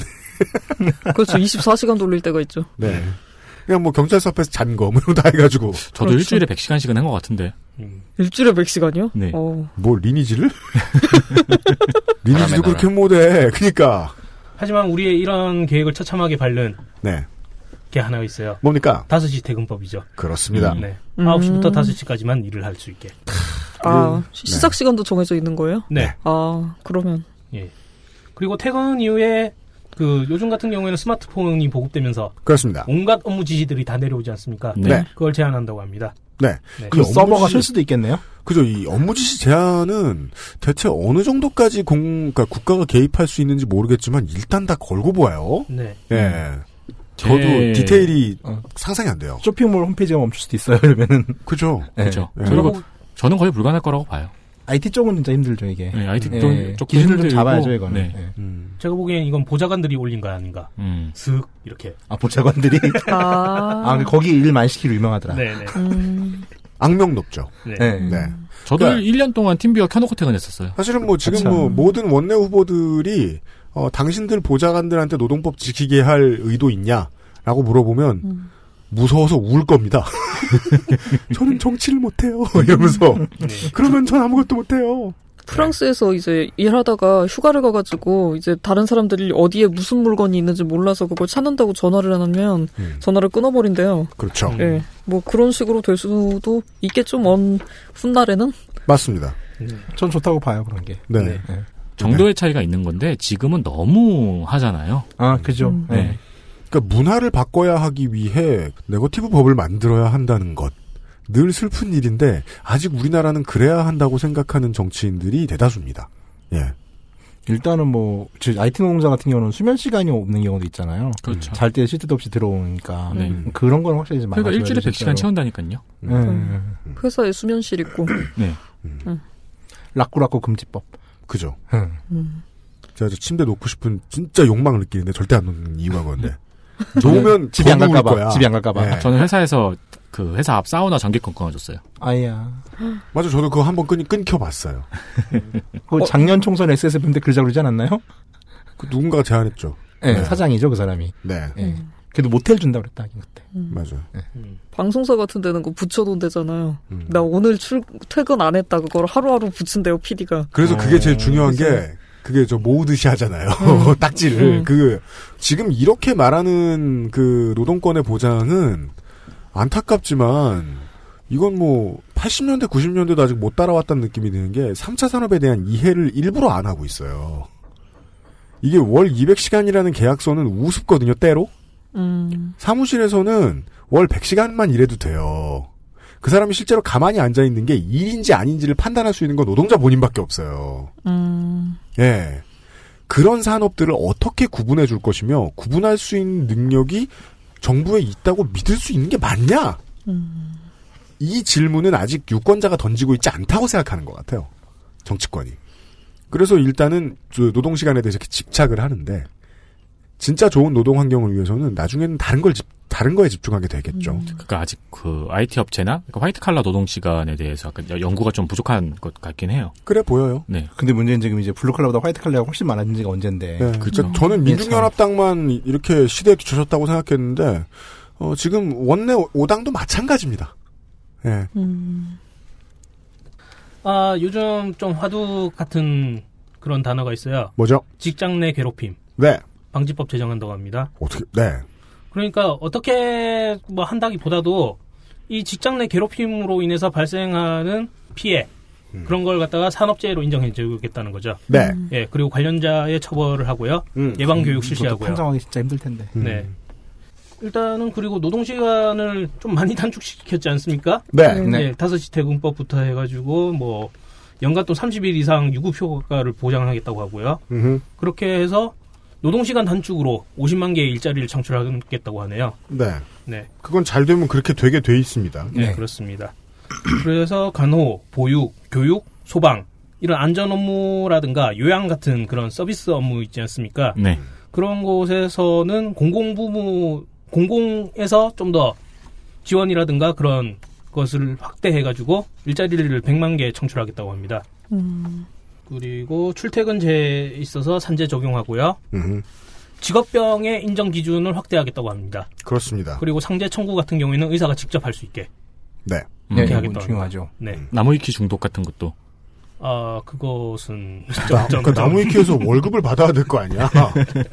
아니 그쪽 얘기가 아닌 것 같은데요 지금 방향성이 아, 다른데 저에 대한 예. 얘기군요. 네. 예. 당연하죠. 고용주가 저군요. 예. 아, 그러니까 노동자를 함부로 나무위키에 오래 노출시키지 마라. 예. 새겨 듣겠습니다. 아 그런 식으로 따지면 저도 어저께 저원진 후보 그거 검색하면서 음. 변희재 씨 동영상 한 15개 봤거든요. 아. 변희재 씨의 3ppm 이상 노출되었어요 하루에? 저는 옛날에 저기 그 주식부자 얘기하면서 일베에 살았어요. 아, 저 곰새말이 노래 들었어요 1절부터 4절까지 다 들었단 말이에요 아, 예. 이 사람들. 난 사명감을 가지고 박사 모서 10년 암약했어요. 심상정 후보가 저를 되게 양심. 싫어하는 거군요. 어. 너 제가 다- 이렇게 나쁜 기업주일 줄이야. 이게, 이게 양심 아니겠습니까? 또 다른 공략 있나요? 네. 아니요, 자영업으로 넘어가요, 저는. 네. 네. 자영업. 어제도 말씀드렸지만 네. 카드 수수료 1% 상한제. 음흠. 네. 그리고 정책자금 대출 거치 기간을 연장하겠다고 하고요. 그렇죠. 노란 우상 공제에 가입을 지원한다고 합니다. 네. 좀 늦게 할걸요. 아니에요. 저랑 상관없어요. 왜냐면, 이 노란우산 공제 가입 지원은, 그, 소액인 20만원 이하에, 이제, 20만원 이하로 월 납입금을, 월 부금을 넣을 때, 그때 30% 정도까지 그 국가가 지원을 해주겠다는 거예요. 근데, 그냥 소액으로 넣기만 하면 30%를 지원을 해주는 건지, 아니면은 특정한 요건을 가지고 있는 사업자여야 되는지는 정확히 밝혀놓지는 못했습니다. 이게 중소기업 간담회에서도 그 녹취록에 의하면 그렇게 자세히 나오지는 않았었고요. 다만 이게 어떤 효과냐면 이제 자영업자 여러분 20만 원 정도의 부금을 넣는데 어차피 중소기업 그 노란우산 공제는 퇴직금으로서의 의미도 있지만 부을 수 있는 돈이 맥시멈이 그렇게 많지 않기 때문에 목돈이 되지는 않아요. 그래서 세제 혜택 때문에 넣는 거예요. 근데 세제 혜택 때문에 넣는 걸 어, 국가에서 30%까지 보조해 준다는 건 세제 혜택을 세제 혜택을 더블로 받는 거라고 보시면 됩니다. 네. 그리고 한 재작년부터였나요? 그 재벌 3세들의 그 부업들 아, 예. 골목 상권들로 아, 침투하는 아띠제 뭐 거 이런 그런 거, 거. 있지 음. 않습니까? 아, 네. 네. 아띠제. 그런 저도 거기서 것에- 케이크 하나 사봤어요. 예, 그런 것에 있어서 그런 소상공인들의 생계형 업종이나 품목 같은 경우에는 고유 업종으로 지정해서요. 음. 예. 그런 것들을 규제한다고 합니다. 네. 골목상권 지키기는 지금 거의 모든 예, 후보들에게 퍼져 있습니다. 네, 당연히 복합 쇼핑몰이나 대형마트 규제하고요. 네. 대형마트의 경우 의무 휴일제를 월 4회로 확대한다고 합니다. 네. 더 있나요? 음, 네. 자영업 관련한 공약 중에 가장 중요한 포인트는 특수고용직 노동자성 인정 특별법인 겁니다. 아무래도 그렇습니다. 이게 되는 순간 한국의 경제 구조는 좀 많이 바뀝니다. 네. 왜냐하면 이 많은 특수고용직 노동자, 즉 보통은 1인 자영업자들이 자영업자이기 때문에 노조가 되기 어려웠거든요. 함께 목소리를 낼 수 없었거든요. 그러니까 뭐 얼른 생각해 봅시다. 학원 강사, 음. 야쿠르트 아줌마, 음. 뭐 자동차, 정수기, 비대 이런 영업하시는 분들, 그분들 영업 사원이라고 말하는데 사원 아닙니다. 그렇죠. 보통 사장님들이에요 개개인들이. 맞아요. 그렇죠. 예. 어, 이 사람들이 노동자로서의 권리를 인정받고 그 다음에 결사를 함께 할 수 있게 되면 이야기가 많이 달라질 음. 겁니다. 네, 그게 저도 프리랜서잖아요. 네. 근데 그분들 같은 경우에도 프리랜서로 인정이 돼가지고 돈을 못 받으면 받기가 엄청나게 힘들어요. 음, 맞습니다. 직접 민사소송 해서 받아야 돼요. 음, 그렇죠. 네. 예. 네. 이 집은 돈을 빨리 주니 필요가 없네. 가게. 대부업법의 최고 이자 최고 이자율을 20%로 인하한다고 합니다. 이건 지금 거의 뭐 원외 바깥에 후보들까지 다 20% 아니면 18%니까 그렇습니다. 지킬지를 두고 보겠습니다. 누가 대통령이 되든 네. 이자 총액이 원금을 넘지 못하게 이자 제한법 개정한다고 하고요. 그렇습니다. 음, 그래야죠. 네. 진짜로. 근데 그건 연체하는 기간에 따라 얘기가 좀 달라질 것 같네요 그리고 그렇지 연- 않아요? 네. 왜냐하면 또 연체하는 기간이 되게 길어지는데도 총액이 원금을 못 넘어간다고 하면 어차피 못 갚는 거예요, 그 돈은. 그 우파나 좌파나 모두 기뻐할 건이 하나 있어요. 해외에서 들어온 제2금융권 자본이 한국을 빠져나갈 겁니다. 그 러시안 캐시 안 한다잖아요, 이제. 그러니까 이미 아는 자세히 말해. 거라니까? 안 돼. 상록수 배구 봐야 돼. 그게 뭔데요? 음. 안산에 재밌는 게 뭐가 있다고. 아, 그, 저, 저, 예, 오케이. 네. 아, 거기서 그걸 저축은행. 해요? 네, 상록수. 프로, 프로? 어. 예. 아, 오늘 타이밍이 좋네요. 왜요? 그, 제 돈 떼어먹어가지고 제가 민사소송 건 네. 음. 사람이 그, 압류 해지 좀 해달라고 문자가 왔네요. 압류해지? 벌써 한 세 번째 보내고 있는 거 아니에요? 계속 씹고 있거든요. 돈을 내놓으라고 답장해요. 어, 한 번 하고 싶고 있어요. 네, 잘했어요. 아, 해지만 해달라고 계속 연락이 오는 거예요? 음, 어. 그 회수가 안 되는 채권 같은 경우에는 그 뭐 신용정보회사라든가 그런 곳에서 그 매각이 가능하거든요. 네. 아주 헐값에. 네. 그 매각을 금지하고요. 음. 그 채권 자체의 부활을 금지해야 한다고 합니다. 만물을 창조해낸 건 아니지만 참 한국 사회가 재윤경 의원 한 사람에게 고마워할 일이 좀 많아요. 그렇습니다. 예. 다른 거는 진보 진영한테서 넘어왔는데 이 경우는 보통 주빌리 은행에서 넘어왔습니다. 네. 하지만 음. 재윤경 의원은 까이고 있고. 아, 그러니까 속상해요. 그러니까 진짜. 일 잘하면 일로만 봅시다 좀. 네, 맞아요. 네. 채무자에게 연대보증 요구 행위 금지되고요. 네. 비영리 법인, 사회적 기업을 채무자 대리인으로 선임 가능할 수 있게 그렇습니다. 한답니다. 음. 그럼 이제 아름다운 재단이 다시 광고를 들어오게 된다면 네. 저희가 아름다운 재단을 음. 보증인으로 삼아서 돈을 확 꿔가지고 네. 쿠바로 갈 테다. 광고는 어. 우리가 망할 때까지 해주겠다. 빨리 망하려고요? 네. 간사님 듣고 계시죠? 네. 예. 이렇게 이제 가능할 듯 하고요. 네. 음, 그리고 개인 워크아웃 그리고 국민행복기금 채무조정의 감면율을 확대한다고 합니다. 음. 그리고 사고 또는 질환, 사망으로 노동력을 상실해서 채무상환 능력을 잃을 경우 음. 잔여 채무의 전부 면제 또는 일부 면제 네. 할 수 있도록. 네. 지금 그러니까 어떻게 보면 카드 회사에서 하고 있는 리볼빙인데 음. 그거는 이자가 너무 세잖아요. 맞아요. 네. 네. 그거를 면제해주겠다. 그렇습니다. 예, 그런 것이죠. 조선산업 조선사업 같은 경우에는 지금 현재 조선사업이 지금 다 문을 닫고 있는 실정이지 않습니까? 네. 좀 비었죠. 그래서 뭐 공약이 없어요? 좀 원론적인 이야기를 한 게 아닌가. 맞습니다. 아, 화이, 네. 화이팅. 그러니까 지금 현재 상황을 갖다가 그 변모할 수 있는 그런 공약은 안 보이고요. 음. 그냥 노사 책임 경영을 보장해서 갈등과 대립을 줄이고 공공 물량 발주를 책임 있게 추진하겠다. 그게 조선산업이라고요? 선박 수주시 금융 보증을 해서 음. 좀 더 돈 유통이 원활할 수 있게 음. 그렇게 하겠다. 그래서 지금 현재의 상황을 타개할 만한 그런 공약은 없는 것 같아요. 그 이거는 저는 이제 찾지 못했습니다. 네. 어, 심상정 의원의 그동안의 이제 활동을 좀 돌아봐야 하는데요. 네. 여러분이 지금 올라온 날에 다운로드를 하고 계시다면 어제 날짜로 심상정 후보는 현대중공업 울산 본사를 방문을 했습니다. 네. 심상정 의원이 이제 조선해운업 구조조정 문제에 한 일이 많습니다. 그 진보정당 대표기도 하고 하니까 16년도에 국회의원이 구조조정 절대반대 외치고 있으면은 정의로워서 좋을 텐데 2016년에 근데 구조조정 절대반대만 외치고 있으면 그건 노동자를 살리겠다는 태도가 아니에요. 네. 그래서 심의원이 주장했던 게 정의로운 구조조정이라는 거였어요. 네. 내용이 뭐냐면 정부가 어차피 이것 때문에 돈 꼬라 박을 거 뻔히 안다. 음. 그러니까 특별 고용 지원 업종 지정이나 특별 노동 감독 정도는 해줘도 음. 어차피 지들 잘못한 것도 있으니까 해운 업계도 받아들일 거다. 그렇죠. 아주 큰 비용 마- 많이 나가는 거 아니다. 어차피 대마가 죽- 죽으니까 지금 네. 음. 일부 진행이 되고 있거든요. 다만 심 대표가 밀던 것 중에는 밀던 것 중에서는 특별 고용 지역 지정, 비정규직 및 지역 상공인에 대한 지원 같은 건 안 됐어요. 음. 이걸 이제 남해 조선업계를 돌면서 꾸준히 말하고 다니는 것 같습니다. 네. 어, 캠프 선에서는 자세히 로드맵이 나와 있지 않은데 네. 후보는 해온 일이 많습니다. 음. 예, 그렇습니다. 광고 듣고 올까요? 네, 지난 시간을 기, 기억해 봐주실까요? 새누리당이 1페이지에서 얘기했던 것은 대구 공약이었습니다. 정의당이 1페이지에서 이야기했던 대기업, 중소기업, 노동과 특수고용 노동자들에 대한 이야기였습니다. 그게 좀 많이 길었습니다. 잠시 광고 듣고 돌아오죠. XSFM입니다.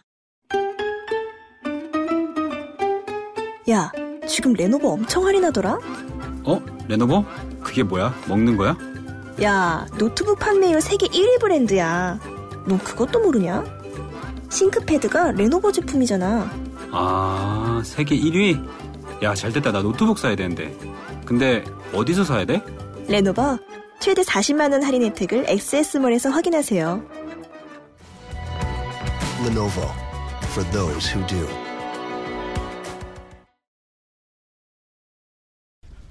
정치에 좀 관심을 가지시고 SNS를 하시는 분들이라면 지난주부터 그 짤방을 보셨을 거예요. 뭐죠? 음. 국제, 국제 NST에서 각 후보자들에게 줬던 인권 관련된 문제에 대한 어떻게 할 것인가 아, 그런 그렇죠. 질서 예, 예. 아, 예. 그게 짤방으로 만들어져서 돌아왔거든요. 음. 참고로 신상정 후보 같은 경우에는 모든 것을 추진하겠다라고 답변을 했습니다. 아, 다 받겠다? 네. 음. 그리고 홍준표 후보 같은 경우에는 어, 다 싫다. 네. 이게- 이게 뭐냐. 네. 불출석. 그만큼 그 인권 관련된 그 문제에 있어서는 이게 진짜 스펙트럼이죠? 네. 그렇습니다. 어, 참고로 미리 좀 설명을 드리고 갈 게 있는 게 뭡니까? 어, 포괄적 차별금지법. 포괄적 차별금지법. 네. 이것을 적용함으로 인해 가지고 거의 모든 것에 대한 차별에 대한 음. 그 기조를 다졌다. 아, 네. 라고 말씀드릴 수 있어요. 성차별이라든가, 음. 뭐 아니면 직급 간의 차별, 음. 아니면은 뭐 하여튼 모든 것에 대한 음. 차별에 대한 음. 그걸 포괄적, 포괄적이니까. 예, 포괄적 차별 금지법을 도입해 가지고 네. 예 보호를 음. 하겠다라고 밝혀놨다고 미리 말씀을 드립니다. 음, 알겠습니다. 네. 기호 5번 정의당 심상정 문화 인권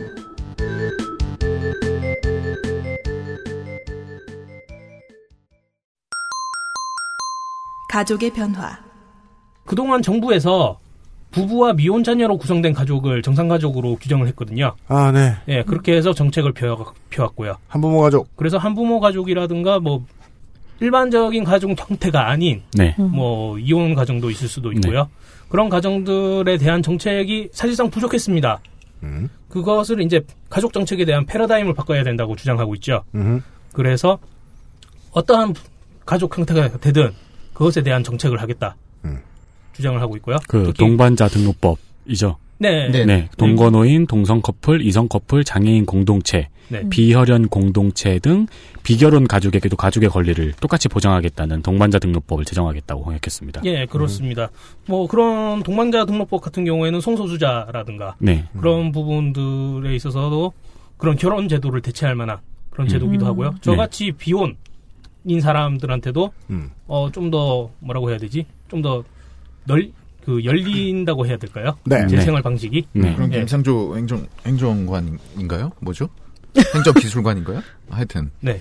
그 누구를 등록하고 싶어요? 그 아니, 방송을 통해서 그 이 지금 중에서 비혼이라고 이 중에서 하잖아요. 아니 그래서 지금 고양이한테 쑥하고 마늘을 계속 먹이고 있다고. 아, 아 진짜요? 아, 그러면 동물 학대가 됩니다. 예. 그러진 않고 있습니다. 음. 네. 어, 한부모 가정 같은 경우에는 그 임신과 출산, 산후조리, 육아, 구직까지 종합 지원 체계를 마련하겠다고 하네요. 네. 그리고 음. 양육비가 정상적으로 이행될 수 있도록 음. 강제 조항을 강화하겠다고 합니다. 음. 그리고 마더박스라고 하죠. 이게 외국에서는 베이비박스라고 하는데 네. 우리나라에서는 그 베이비박스가 다른 뭐 아이를 맡기는 그런 아, 쪽으로 그게 아. 의미가 달라지게 돼가지고 부정적 의미. 예. 아, 그래요. 예, 예. 베이비박스라고 해가지고, 그, 어떤 교회 목사님이 아이를 버리지 말고, 일단 요, 이쪽에다가 그냥 맡겨라, 이런 식으로 운행, 운영하고 있는 곳이 있거든요. 네. 음. 그래서 마더박스라는 이름으로, 음. 그 출산과 관련돼서 수반되는 그, 관련 용품 있지 않습니까? 아, 예. 패키지로. 예, 패키지로 지원을 해주는 그런 정책을 만들었다고 합니다. 네. 모든 분들이 내세우고 있는 부양 의무자 기준을 폐지하겠다고 합니다. 실로 모든 분. 왜요? 조원진 후보도 냈습니다. 음. 네. 네. 곰돌이 후보도 냈습니다. 곤드로이드 나와주세요. 네. 장애인. 장애인 어, 장애인 정책 같은 경우에는 아무래도 장애인에 대한 그런 시설, 음. 확충, 뭐 그런 쪽으로 좀 정책들이 그동안 이루어지지 않았습니까? 음. 여기서는 다릅니다. 음. 아예 자립생활이 보장할 수 있도록 음. 탈시설화돼야 된다. 탈시설화. 네. 가두고 격리하지 않겠다. 음. 네. 그것을 기초로 해서 정책들을 좀 많이 만들었어요. 음. 그래서 장애인 등급제 폐지, 그러니까 네. 장애인 등급제 폐지. 네. 사람을 어떻게 등급을 매길 수 있냐 이런 취지로서 만들어진 그러니까 어떠한 부분에 장애가 있다 이러면 그것에 맞춰서 혜택을 주면 되는 거지 음. 그걸 굳이 등급으로 나눠서 사람을 그렇게 나눌 필요가 네. 없다라는 기조인 거죠 네. 장애인 정도 때문에 그런 거 아닌가요? 그거는 그렇죠 그러니까 그 장애인 정도가 그 등급으로 이제 나누지 않고 이제 예. 개인 개인의 화 시키는 그 거죠. 네, 장애에 맞춰 그러니까 이게 네. 명명이 되게 사회의 분위기를 많이 좌지우지한다는 음, 거죠. 숫자를 매겨놨더니 등급처럼 봤다. 아. 등급이라고 불렀더니 등급이 되었다. 네. 예. 그렇습니다. 어, 이거는 지금 문재인하고 안철수 캠프 모두 다 받은 공약이에요. 오랫동안 장애등급 제폐제 같은 오랫동안 싸우고 계시죠. 네. 그래서 이 자인, 장애인 관련 법 같은 경우에도 좀 더 글로벌 스탠다드에 맞춰서 예 유엔 인권에 맞춰가지고 좀 더 혜택이라든가 그런 걸 더 늘리겠다고 하네요. 그러니까 한국인의 가장 부끄러운 관광 경험이잖아요. 네. 어떤 나라를 갔더니 저 나라엔 장애인이 왜 이렇게 많냐. 음. 한국에선 다 집에 있다. 음. 라는 경험. 그렇습니다. 음. 어, 아까 전에 장애인이 길에 많을수록 장애인에 대한 복지가 좋은 나라라고 하죠. 예, 예. 그 아까 전에도 말씀드렸듯이 자립생활을 보장할 수 있게 하기 위해서 최저임금을 적용하도록 하고요. 음. 그리고 공공기관의 의무, 의무 고용률을 5% 상향한다고 합니다. 음. 그리고 의무 고용제를 개편한다고 하고요. 네.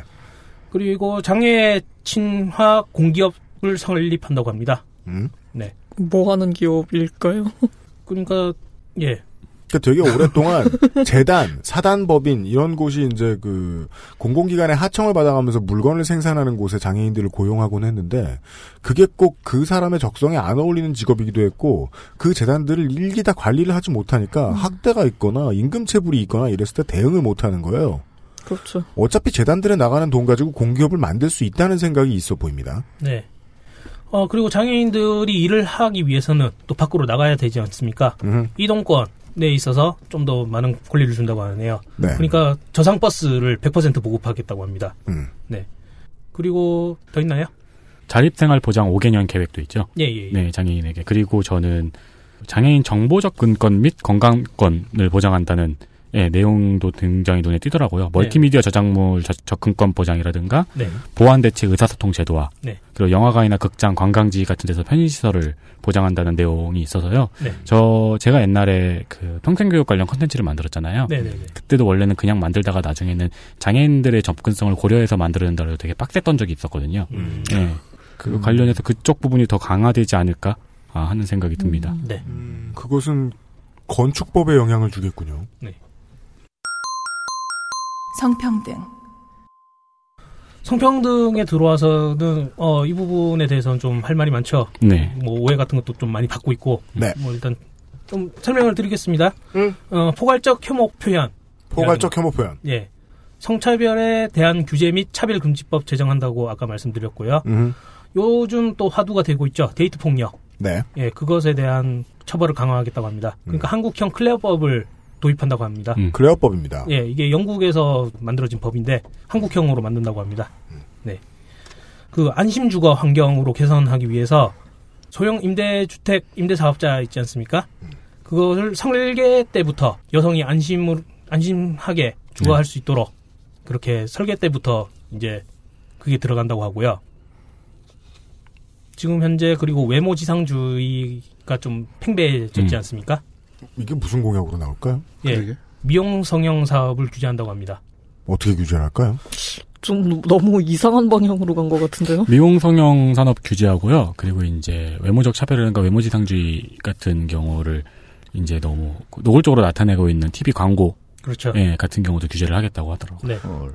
바로 반발하긴 어렵습니다만은 무슨 방법론으로 이런 말을 하는지 는 모르겠네요. 근데 필요성 음. 문제에 있어서는 음. 지금 의사소급 문제 같은 경우는 지금 현실적으로 발생하고 있는 문제긴 하잖아요. 아 그렇습니까? 다 그쪽으로 넘어가가지고서 아, 그건 매우 그렇죠. 예, 치료 아, 어, 쪽으로. 아. 근데 예, 그런 의미로 규제를 한다라는 거는 일태면 뭐 그러니까 그건 가능하지 않을까요? 그러니까 성형외과 쪽으로 못 병원에서 가게? 성형외과 혹은 이제 그런 종목별로 비율을 일정 부분 넘지 못하게 한다거나 음. 사실 지금 서양 같은 경우는 뭐 의료 민영화를 주장한 쪽에서는 이제 또 되게 좀 많이 황금을 낳는 거위처럼 인식을 하고 있는데 네. 실제로 뭐 내과 쪽이나 음. 그러니까 사람 생명에 오가는 쪽으로 지금 신청한 의사 수가 주는 건 지금 사실이거든요 통계적으로 네.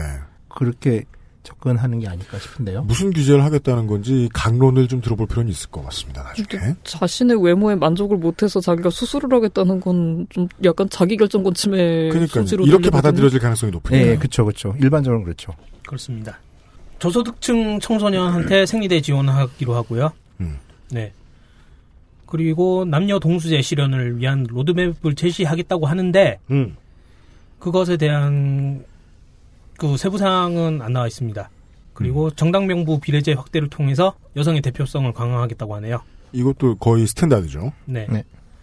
공공기관 및 일정 규모 이상의 민간 기업에 성평등과 인권 교육을 의무화하겠다고 하고요. 네. 네. 성별 임금 격차를 해소를 위해서 공시제 도입하겠다고 합니다. 공시제요? 네, 임금 실태 공시제를 도입한다고 합니다. 음. 음. 아, 네. 싫어할 사람 많은데. 네. 그리고 여성 고용 기준을 미달하는 기업에 있어서는 페널티를 강화하겠다고 하네요. 그리고 형법상 나태죄 폐지한다고 합니다. 음. 네. 네. 그래. 지지합니다. 사, 회 경제적 사유로 인한 임신 임신 중절을 허용한다고 합니다. 네, 요 스탠스 당마다 확 다릅니다. 네. 더 있습니까? 그 여성가족부를 성평등부로 전환한다고 하더라고요. 네네. 저희 오부는 폐지하겠다고 하고 있죠. 네. 아, 여가부로 폐지한다고. 네. 성소수자 모두의 인권이 존중되는 나라를 기치로 삼았다고 합니다. 그래서 아까 전에 말씀드렸던 포괄적 방식의 차별금지법 제정한다고 하고요. 아까 전에 또 이야기 나왔던 동반, 동반자 등록법. 네. 음, 네. 지금 차별금지법은 심상정 후보만 찬성하고 있죠? 맞습니다. 네, 그렇습니다. 지금 예, 문캠프도 반대하고 네, 있어요. 그러니까 이게 쉽습니다. 이, 이건 뭐 청취자 여러분들이 오히려 더 잘 예측하고 계시지 않을까 싶어요. 표 날아가는 게 두려워서 못하는 겁니다. 그렇죠. 그렇습니다. 그만큼 또 블루오션일 수도 있죠. 딴 데서는 다 그럼요. 반대하니까요. 네. 네. 근데 사실상 그 이제 우리가 주장하는 글로벌 스탠다드에서 가장 기본이 돼야 될 부분들인데 네. 이걸 못 한다는 건 진짜 네. 그러니까 유일한 차별금지법 제정 공약한 캠프입니다. 네. 네. 그리고 에이즈 감염인의 인권을 보호하겠다고 하고요. 네. 네. 그리고 사회적 약자 및 소수자 등에 대한 대중매체 차별 조정 광고를 규제하겠다고 합니다. 음, 이거 좀 전통적인 느낌이 납니다만. 네. 하면 좋겠지만 정부가 건드릴 분야는 아니라고 보이거든요. 그래도 인식의 전환을 시키기 위해서는 네. 어느 정도의 뭐 이런 이야기라도 한번 해주는 게 음. 네. 좀 좋지 않은가. 이, 이런 거죠. 그러니까 차별 금지를 위한 역차별인 거죠. 근데 그런 식의 법률을 또 채택한 나라들이 좀 있으니까 네. 심각한 나라들은 음. 군용법 개정 같은 경우는 요새 현실하고 딱 어울리긴 하죠. 그렇습니다. 네. 그리고 사회적 약자를 대상으로 한 혐오 범죄에 대한 처벌 강화하겠다고 하고요. 고용 허가제의 인권 침해 요인을 제거하겠다고 합니다.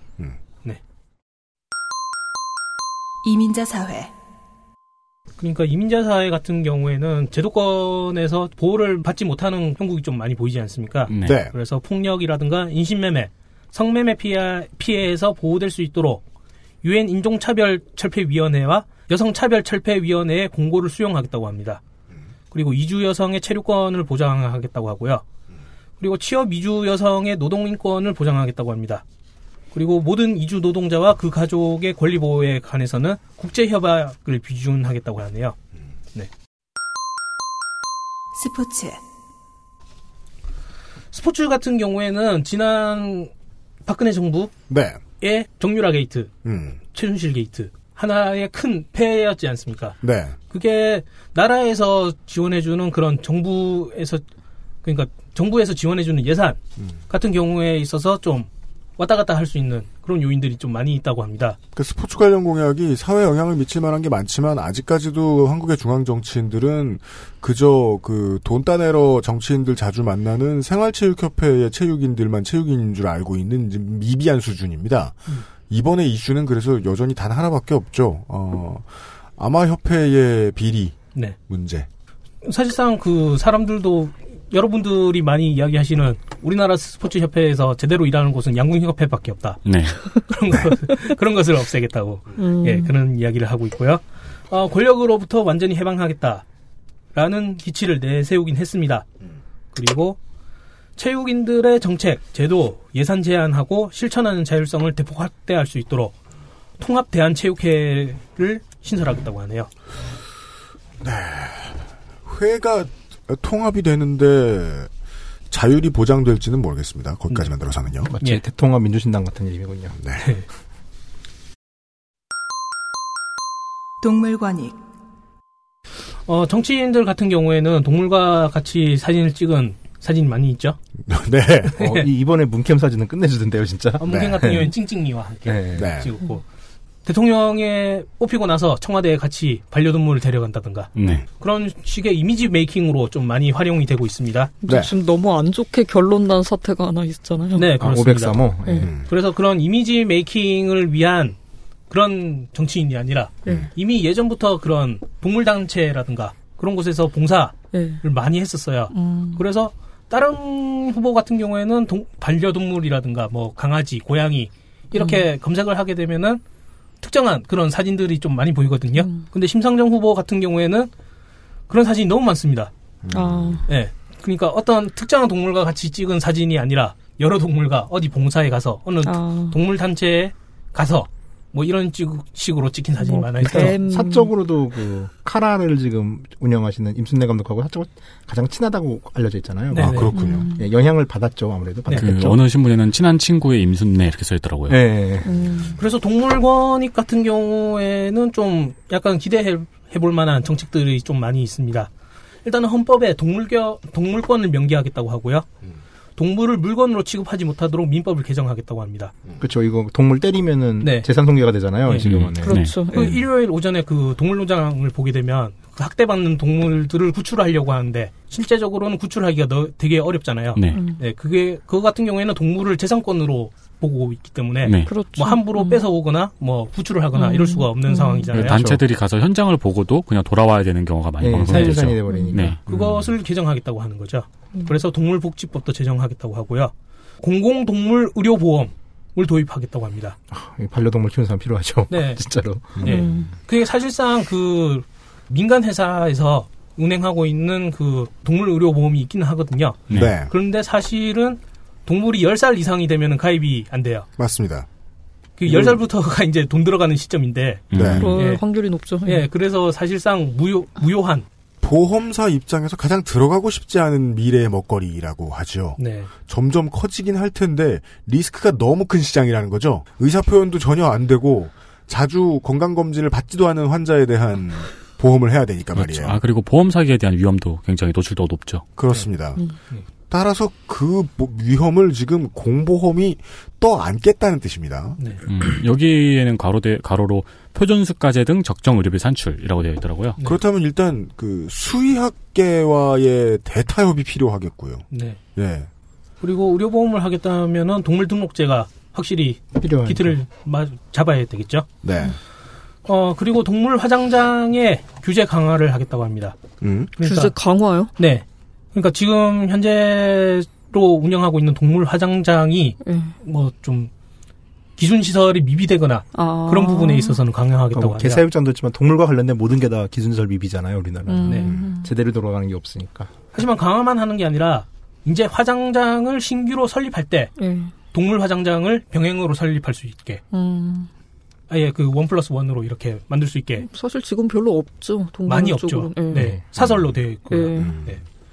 그래서 아까 전에 말씀드렸지만 동물을 등록하는 내장형 인식 인식 장치를 의- 의무화하겠다고 합니다. 음. 네. 그리고 지금 많은 분들의 공분을 사고 있는 공장식 축산 방식 예. 그 부분도 최대한 없애도록 특히 뜬장이라고 부르죠. 그 네, 땅을 뜬장. 밟을 수 없게 네. 그 음. 동물들의 그런 배설물이 치우기가 그러니까 음. 귀찮으니까 음. 계속 그냥 바닥으로 떨어뜨릴 수 있게 음. 그런 것을 없애겠다고 합니다. 뜬금없이 진짜 푸아그라 금지보다 이게 훨씬 현실적인 거예요. 네, 저도 그리 봅니다. 네. 그래서 불법 도축을 금지하도록 하고요. 그리고 최근에 울산에서 그 돌고래를 들여오다가 폐쇄한 사건이 있지 않습니까? 네. 음. 엄청 죽죠. 사실 수도권에서. 예. 그것에 관련된 법안도 보이네요. 동물원과 수족관의 관리 기준을 강화하고 해양 포유류의 정지 및 사육을 금지한다고 합니다. 음. 네. 그리고 동물 실험을 해야 되는 그런 것에 대해서 대체와 감소 개선을 위해서 최신 시험법 최신 시험법을 채- 채택한다고 하고요. 그리고 야생 멸종 위기종의 상업, 상업적 이용을 금지시킨다고 합니다. 최근에 그 미어캣 카페가 페이스북에서 꽤 화제가 됐었죠. 네, 네. 미어캣 카페요? 네. 네. 듣기만 해도 나빠 보이네요. 네. 미어캣은 물잖아요. 거긴 안 무나 보죠? 그 좋아요 엄청 받고 사람들이 그거를 공유하면서 꽤 이제 문제 제기를 했- 미어캣은 싸나운 했었거든요. 동물로 알고 있는데. 일단은 미어캣을 그 카페까지 데려오는 와중에도 많이 죽는다고 해요. 네. 그렇겠죠. 어. 뭐 스트레스 때문에. 뭔가 애완동물을 키우는 애들이 아닌데. 네. 그리고 동물보호국을 설치해서 911과 같이 동물구조 한 라인을 개선한다고 합니다. 네. 그렇죠. 119 아저씨 너무 음. 불쌍해요. 저는 개인적으로 이 축산물 사육환경 표시제 이것도 네. 약간 주목이 되더라고요. 네, 네. 아주 알뜰한 소비자 입장에서 이제 단가가 오르는 소리긴 한데 네. 필요한 거죠. 네. 음. 그리고 어떻게든 어떻게 사육되는지 아는 걸 내 뱃속으로 밀어넣는 게 음. 저는 좀 중요하다고 보는 입장이라. 그 이제 음. 비슷한 아까 이제 말씀하신 거랑 비슷하기도 한데 그 감금 틀 사육을 단계적으로 금지하는 10개년 계획을 수립하겠다고 합니다. 네, 그게 제일 눈에 띄었어요, 저는. 감정노동자 보호. 요즘 이 시장이 너무 커졌죠. 그 CS 관련된 네. 감정 네. 노동자, 음.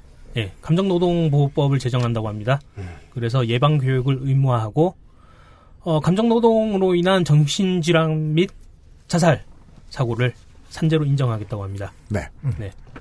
사회 서비스 공단을 설치해서 보육이나 요양, 사회 서비스 종사자 종사자들의 임금 인상과 수당을 현실화하겠다고 하고요. 음. 이거 진짜 되게 필요한 거거든요. 네. 예, 저 아는 형님이 사회복지사를 하고 계시는데 들어보면 진짜 뭐 수당이 굉장히 힘든 것도 힘든 거고 그리고 굉장히 진짜 여러 가지 일이 많이 벌어지더라고요. 네. 예, 세세하게는 그 자기가 음. 그 피 클라이언트라고 하죠 사회복지에서는 네. 클라이언트 소송당한 일도 굉장히 많고, 네. 네, 음. 근데 급여는 굉장히 낮고 그래서 이제 어, 투잡을 하는 분들도 많고 굉장히 힘들게 직업생활 영위하고 계시다고 네. 하더라고요. 심지어 되기도 어려운데 말이에요, 사회복지사는. 음, 네. 자격도 있어야 되고. 아직까진 사명감으로 사람 피를 빠는 건데 네, 이게 맞아요. 어디까지 유지가 될지 모르는 거죠, 진짜. 지금도 유지되고 있는 거 아니죠? 산재라고 볼 수밖에 없는 자살 사고가 너무 많으니까요. 네. 그런 분들에 대한 보호 의무도 법제화하겠다고 합니다. 네. 보호 의무를 법제화한다. 그리고 저는 그 보육에서 나오는 부분인데 이 어린이집 교사 처우 국공립 수준으로 인상하는 것도 사실 감정노동자 보호에 조금 들어가도 괜찮지 않을까 싶은 생각에 어린이집 교사, 보육교사는 어, 너무 많은 분야에 있어서 지금 그 국가의 케어를 요구합니다. 네 예. 이것도 제가 또 옛날에 어린이집 교사 그 어린이집 교사들이 공부하고 있는 컨텐츠를 만들어 봤잖아요. 아, 또 지가 해봤다는 줄 알고 또 깜짝 놀랄 뻔 어린이집 교사를 해보진 않았고요. 이 120살짜리야. 근데 거기서 보면 어린이집 교사의 처우도 굉장히 지금 끔찍한 상황이 많습니다. 네. 그리고 이제 음. 적당한 표현입니다. 갈수록 아이 학대에 대한 게 이제 너무 많이 언론에 나오게 되고 그러다 보니까 사실 교사들은 어디에도 설 곳이 없는 어린이집 교사들은 음. 네. 그런 상황이 반복되고 있으면서 처우가 형편이 없어지니까 사실 전문성도 굉장히 떨어지고 있습니다. 그러니까 자기 자식은 귀한데 네. 그러면은 케어를 받는 제대로 된 교육을 받은 그리고 안, 안전하게 좀 생활 영위할 수 있는 사람이 애를 맡게 되는데 그걸 안 하죠. 네, 네. 그리고 내 새끼만 귀하죠. 네. 그러니까 이제 가장 큰 문제죠. 그 사실 이 어린이집 교사 처우 문제가 그 양육의 질과도 분명히 직결되어 있는 문제인데 음. 네. 그런 인식 같은 건 아직 언론이 잘 주목을 안 해주고 있죠.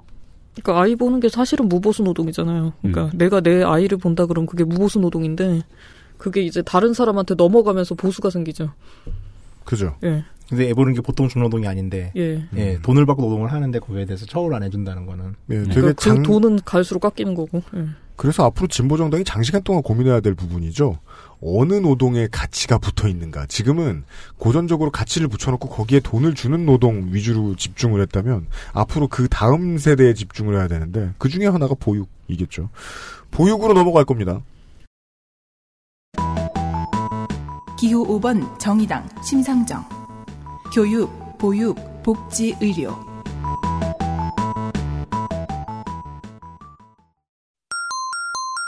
영유아 보육. 정의당에서 거의 뭐라고 해야 될까요? 시그니처로 낸 법안 중에 하나예요. 뭡니까? 슈퍼우먼 방지법이죠. 슈퍼우먼 방지법이라는 아, 판매용 이름을 가지고 있는 법입니다. 네. 뭐 여성의 사- 경력 단절이라든가 보육의 좀 더 질적 향상 그런 거를 꾀하고 있는 그런 법입니다. 그러니까 이제 그거잖아요. 여성으로서의 육아의 역할, 사회적 역할을 모두 다 해내려는 걸 슈퍼우먼 컴플렉스라고 하잖아요. 네. 이제 그래서 나온 거죠. 슈퍼우먼이라는 말 네. 자체가. 그렇습니다. 네이밍은 잘한 것 같아요. 예, 예. 어, 출산 전후 휴가를 현행 90일에서 120일로 늘리고요. 그리고 배우자 출산 휴가자, 휴가제의 기간을 확대한다고 합니다.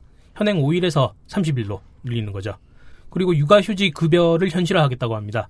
현행은 50에서 100만 원인데 80에서 150으로 올린다고 하고요. 그리고 기간 자체도 확대하겠다고 하네요. 그리고 이 육아휴직 같은 경우에는 회사에다가 알려야 되지 않습니까? 음. 허락도 받아야 되는 그런 과정도 있어야 될 거고 눈치도 봐야 되고 그러지 않습니까? 그거를 사내 눈치를 보지 않게 그냥 자동적으로 할 수 있게 음, 그- 그냥 출산신고 애 나면은 네. 그거서 산부인과에서. 통보할 수 있게끔. 네. 예. 자동 저 육아 출생신고 휴직- 들어가고 예, 예. 바로 직장으로 통보당하고 예, 그죠? 음. 그래서 이건 자동으로 그게 현실적이에요, 진짜로. 음. 네. 그러면은 좀 더 뭐 눈치라든가 그런 것도 덜 보게 그럼 되죠. 이제 나가는 사람은 아 이러고 싶지 않았는데 이러면서 나갈 수 있으니까. 네. 그러니까 슈퍼우먼 아. 방지법이라는 법은 이제 법의 세트 메뉴의 이름이고요. 판매용 이름, 포장 이름이고요. 실제로 그 안에 주 제일 중요한 주 메뉴가 저 이 바로 자동 육아 휴직 제도입니다. 네. 예. 어 그리고 맞벌이 엄마 아빠의 근무 시간을 조정하는 시차 출퇴근제를 하겠다고 하네요. 음. 뭐 이거는 어떻게 보면 유연 근무제라고도 같은 맥락으로 볼 수도 있고요. 직종 따라 가능할 수 있고 안 가능할 수 있겠죠 이거는. 네, 이것에 대해서는 좀 더 뭔가 생각을 해봐야 될 것 같습니다. 제가 언젠가 에피소드에서 말씀드렸죠. 그 아기 낳는 날 아침까지 일하고 가신 부장님 뭐 계셨다고. 네, 네. 그분 심지어 제가 산부인과로 이제 축하드린다고 꽃, 꽃이나 이런 거 사려고 갔었는데 거기서도 일하고 계셨거든요. 네. 노트북으로. 그러니까 사실 그것도 현재가 불법이잖아요. 그렇죠. 그러니까 저는 사실 이런 관련법 생길 때마다 이게 현실성이 있는가에 대해서 굉장히 비판적으로 보고 시- 실눈을 뜨고 보게 되거든요. 근데 네. 그런 면에서 이 그 자동으로 육아휴직제도 법제화. 네, 유- 법제화된 것도 굉장히 주목할 어, 만하고요. 이거는 진짜 주목할 만한 네, 그리고 이제 그 관리 감독 강화라든가 어, 그 아까 말씀드린 공시제 도입 같은 게 빠지지 않고 들어가 있는 게 굉장히 좋은 것 그러니까 같아요. 이제 뭐 안철수를 빙의하고 있는 입장에서 이제 이쪽 정당을 칭찬하기는 좀 그런데 이제 공약을 볼 때 그렇게 진지하게 얘기해? 아니 공약을 볼 때 네. 가장 이제 그런 거죠. 네. 그러니까 위에서 있는 사람들이 일반인의 삶을 체험하지 못한 상태에서 법을 만든 경우가 되게 많아요. 맞습니다. 네. 근데 이 경우는 뭐 정의당 당원인지 혹은 누군지 모르겠지만 누군가가 휴직을 신청하는데 눈치를 봤고 음. 그로 인한 걸 주목받았고 이게 올라간다는 얘기라고 저는 보거든요. 맞아요. 그러니까 이런 거죠. 이를테면은 실생활에서 택시 야간 되면 안 태워주잖아요. 근데 이게 왜 안 바뀌냐면은 우리가 뽑은 국회의원들이나 정치인이나 대통령들은 그런 거를 한 번도 해본 적이 없는 사람들인 거예요. 음. 그러니까 이런 게 있는지 모르는 거죠. 음. 음. 그래서 안 바뀌는 법이 되게 많거든요. 네. 개인적으로는 근데 이제 또 다른 문제가 중소기업 면접 보신 여성분들은 이런 경우 당하셨을 거예요. 결혼 계획 있냐, 아이 낳을 계획 있냐. 음. 그래가지고 아이 낳을 계획이 음. 있거나 결혼 계획이 있다면 그 채용을 안 썰리는, 하거든요. 아, 맞아요. 네, 그 문제도 굉장히 심각한데 그 부분에 대해서는 사실 전 대책이 보이지 않더라고요. 그러니까 이 포인트의 경우에는 이제 여러분 말씀해 주신 게 다 맞는 게 그 우리가 정치부 기자들 기사 보고 있으면은 누가 권력을 잡지에 대해서 촉이 좋아지는데요. 법을 오래 보다 보면 법이 몇 센치 진보하는 것이 얼마나 어려운가를 느끼게 되네요. 그러니까 이 자동육아휴직 제도의 그 경우에는 안전장치를 이런 걸 마련을 했습니다. 가족 친화 인증 기업의 기준을 마련하고 그런 기업이 조달청에 입찰하면 가산점을 주고 근로 감독을 좀 덜하는 면제 혜택 같은 인센티브를 얘기를 합니다. 그러니까 우리 후보 9명 다뤘는데 이제까지 육아 관련해서 기업 인센티브 얘기하는 후보 처음 나왔어요. 물론 앞으로 많이 나오겠죠. 네. 그러니까 이 자동육아휴직제도의 메시지는 기업에게는 인센티브 받고 싶으면 낳자마자 출근 못하게 해라라는 거거든요. 그 뒤에는 그 뒤에 문제가 나오겠죠. 일단 몇 센친 전진했다고 보여요, 저는. 그러니까 당근의 발견이죠. 네. 그런 그럼- 면에서 이 성별고용 임금실태 공시제가 저는 꽤 놀라웠어요. 아, 이거는 네. 또한 이 출근 시간 유연제 같은 경우에도 우리가 지난 시 지난 시간에 그 민중연합당의 공약을 보셨는데 10시 출근 몇 시 퇴근 이런 식으로 1시간 늦게 가고 몇 시간 뭐저 일찍 가고 요런 식으로 법을 내놨어요. 그거보다 1, 2cm 전, 전진해 있어요. 부모의 출근 시간과 아이들의 등하교 시간에 싱크를 맞추는 제도거든요. 네. 아이들이 언제 등하원 하는 줄 알고. 해본 거죠. 안 해본 사람 이생 안 하죠. 그렇죠. 네. 음. 그러니까 이게 경험을 그래도 몇 달이라도 해봤으니까 몇 사람들이 1cm라도 나가는 거죠. 익숙하실 겁니다. 직장 다니신 분들은 옆에 아이 가지신 분이 서로 저- 전화 통화하면서 자기가 데리러 가, 오늘은 내가 데리러 가 이런 그렇죠. 통화하는 거. 네. 음. 그리고 이 선심 쓰는 것들을 만약에 기억력 좋으신 청취자분들이 기억을 해주신다면 그때 왜 이렇게 선심 썼냐라고 화를 내시면 좋은데요. 예를 들어 뭐 며칠 더 휴가 주고 이런 거 있잖아요. 근데 이 선심 쓰는 공약은 다 베끼거든요. 근데도 유아 3년 공교육하는 심상정 후보에서 처음 들었습니다. 음. 네. 한편 이 슈퍼우먼 방지법이랑 비슷하게 우리 외로운 유승민 후보가 힘을 줘서 밀고 있는 아이 키우고 싶은 나라 아, 공약도 있죠. 네, 근데 여기서 육아휴직 3년법이라든가 가정 양육 수정 양육 수당 인상 그리고 칼퇴근법 같은 여러 가지 이제 공약들이 있는데 제가 또 소개를 드리겠지만 그 법에 비해서는 저는 개인적으로 구체적이라고 생각이 됩니다. 네. 자기 뭐 후보 막가네. 음. 그러니 길겠지. 20페이지. 뭐 당연하겠지만 단설이든 병설이든 유치원 확대한다고 합니다. 아니 그게 얼마나 중요한데요? 아니 진짜 근데 단설이고 병설이고 그렇게 나눌 필요가 있나요? 아니 근데 공약에 그렇게 써 있어요? 단소리든 병소리든. 아니, 물론 네, 그렇게는 안 쓰이지만 네거티브 아니에요, 이거? 환타님한테 물어봐요. 네. 아, 그러네. 그리고 지역 통합형 직장 어린이집을 확대하겠다고 합니다. 어, 더군다나 그리고 어린이집 운영비를 직접 교부해서 추가 경비가 원래는 들어갔다고 해요. 뭐 특별 활동비라든가 입학금이라든가. 그럼요. 예. 그게 없는 진짜 보조금 무상- 플러스 더 돈을 예, 내죠. 예. 진짜 무상 보- 보육을 실현하겠다고 하네요. 음. 네. 앞으로 환철수라고 불러주세요. 네. 진짜요?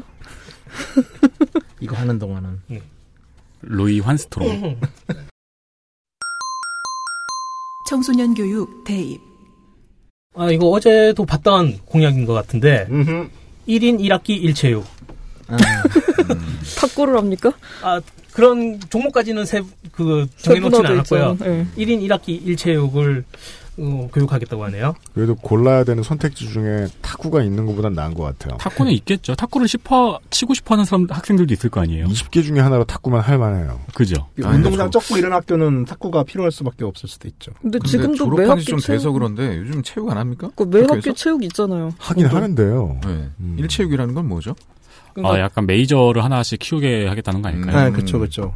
뭐 교양으로서 악기 하나 다루게 하기 뭐 이런 거 싱크로나이징 비슷한 뭐 거죠. 이런 음. 거 어떤 음. 유치원과 보육원을 통합해서 유아 3년 공, 공교육화를 하겠다고 하네요. 네. 학제, 학제에 포함되는 겁니다. 네.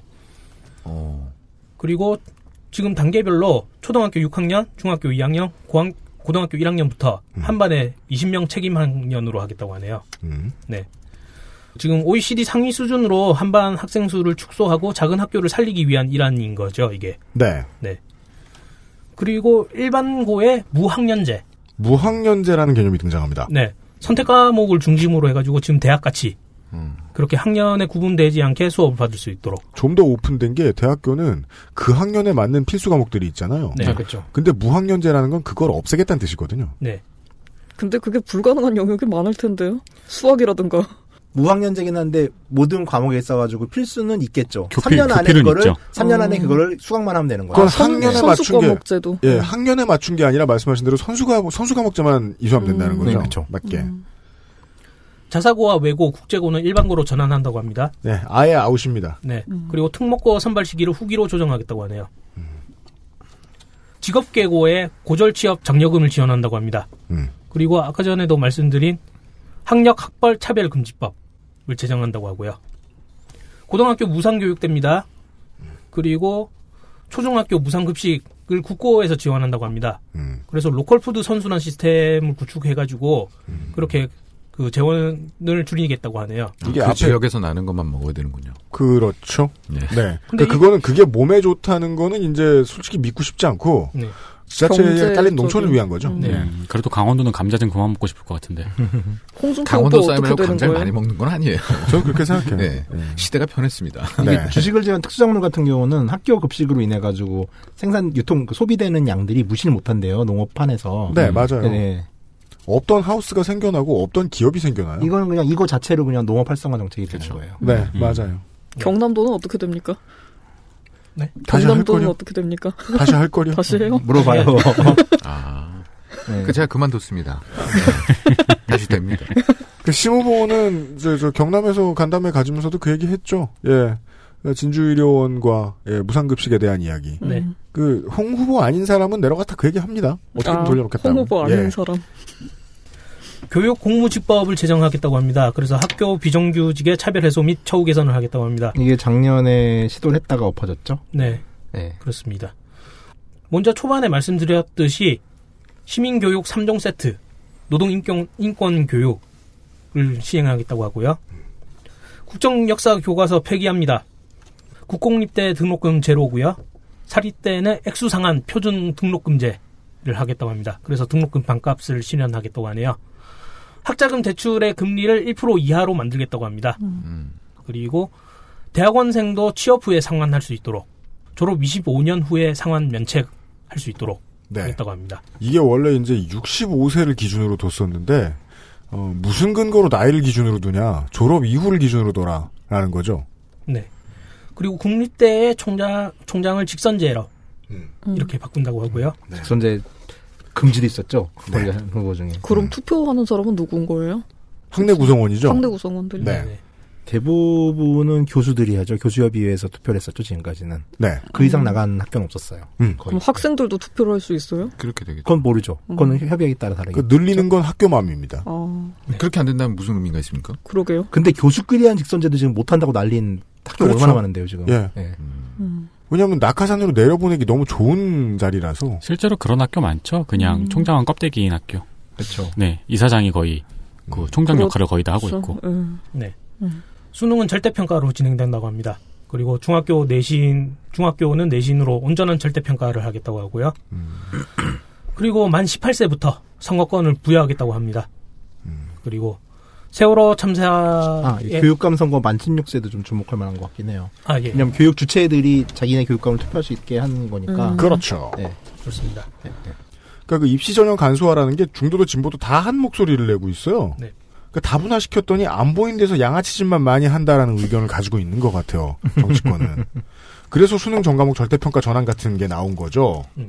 그리고 아까 저 심상조가 얘기해줬던 그 사립대의 그 맥스 등록금은 360만 원입니다. 지금 심, 심상정 후보 측이 내놓은 거는요. 네.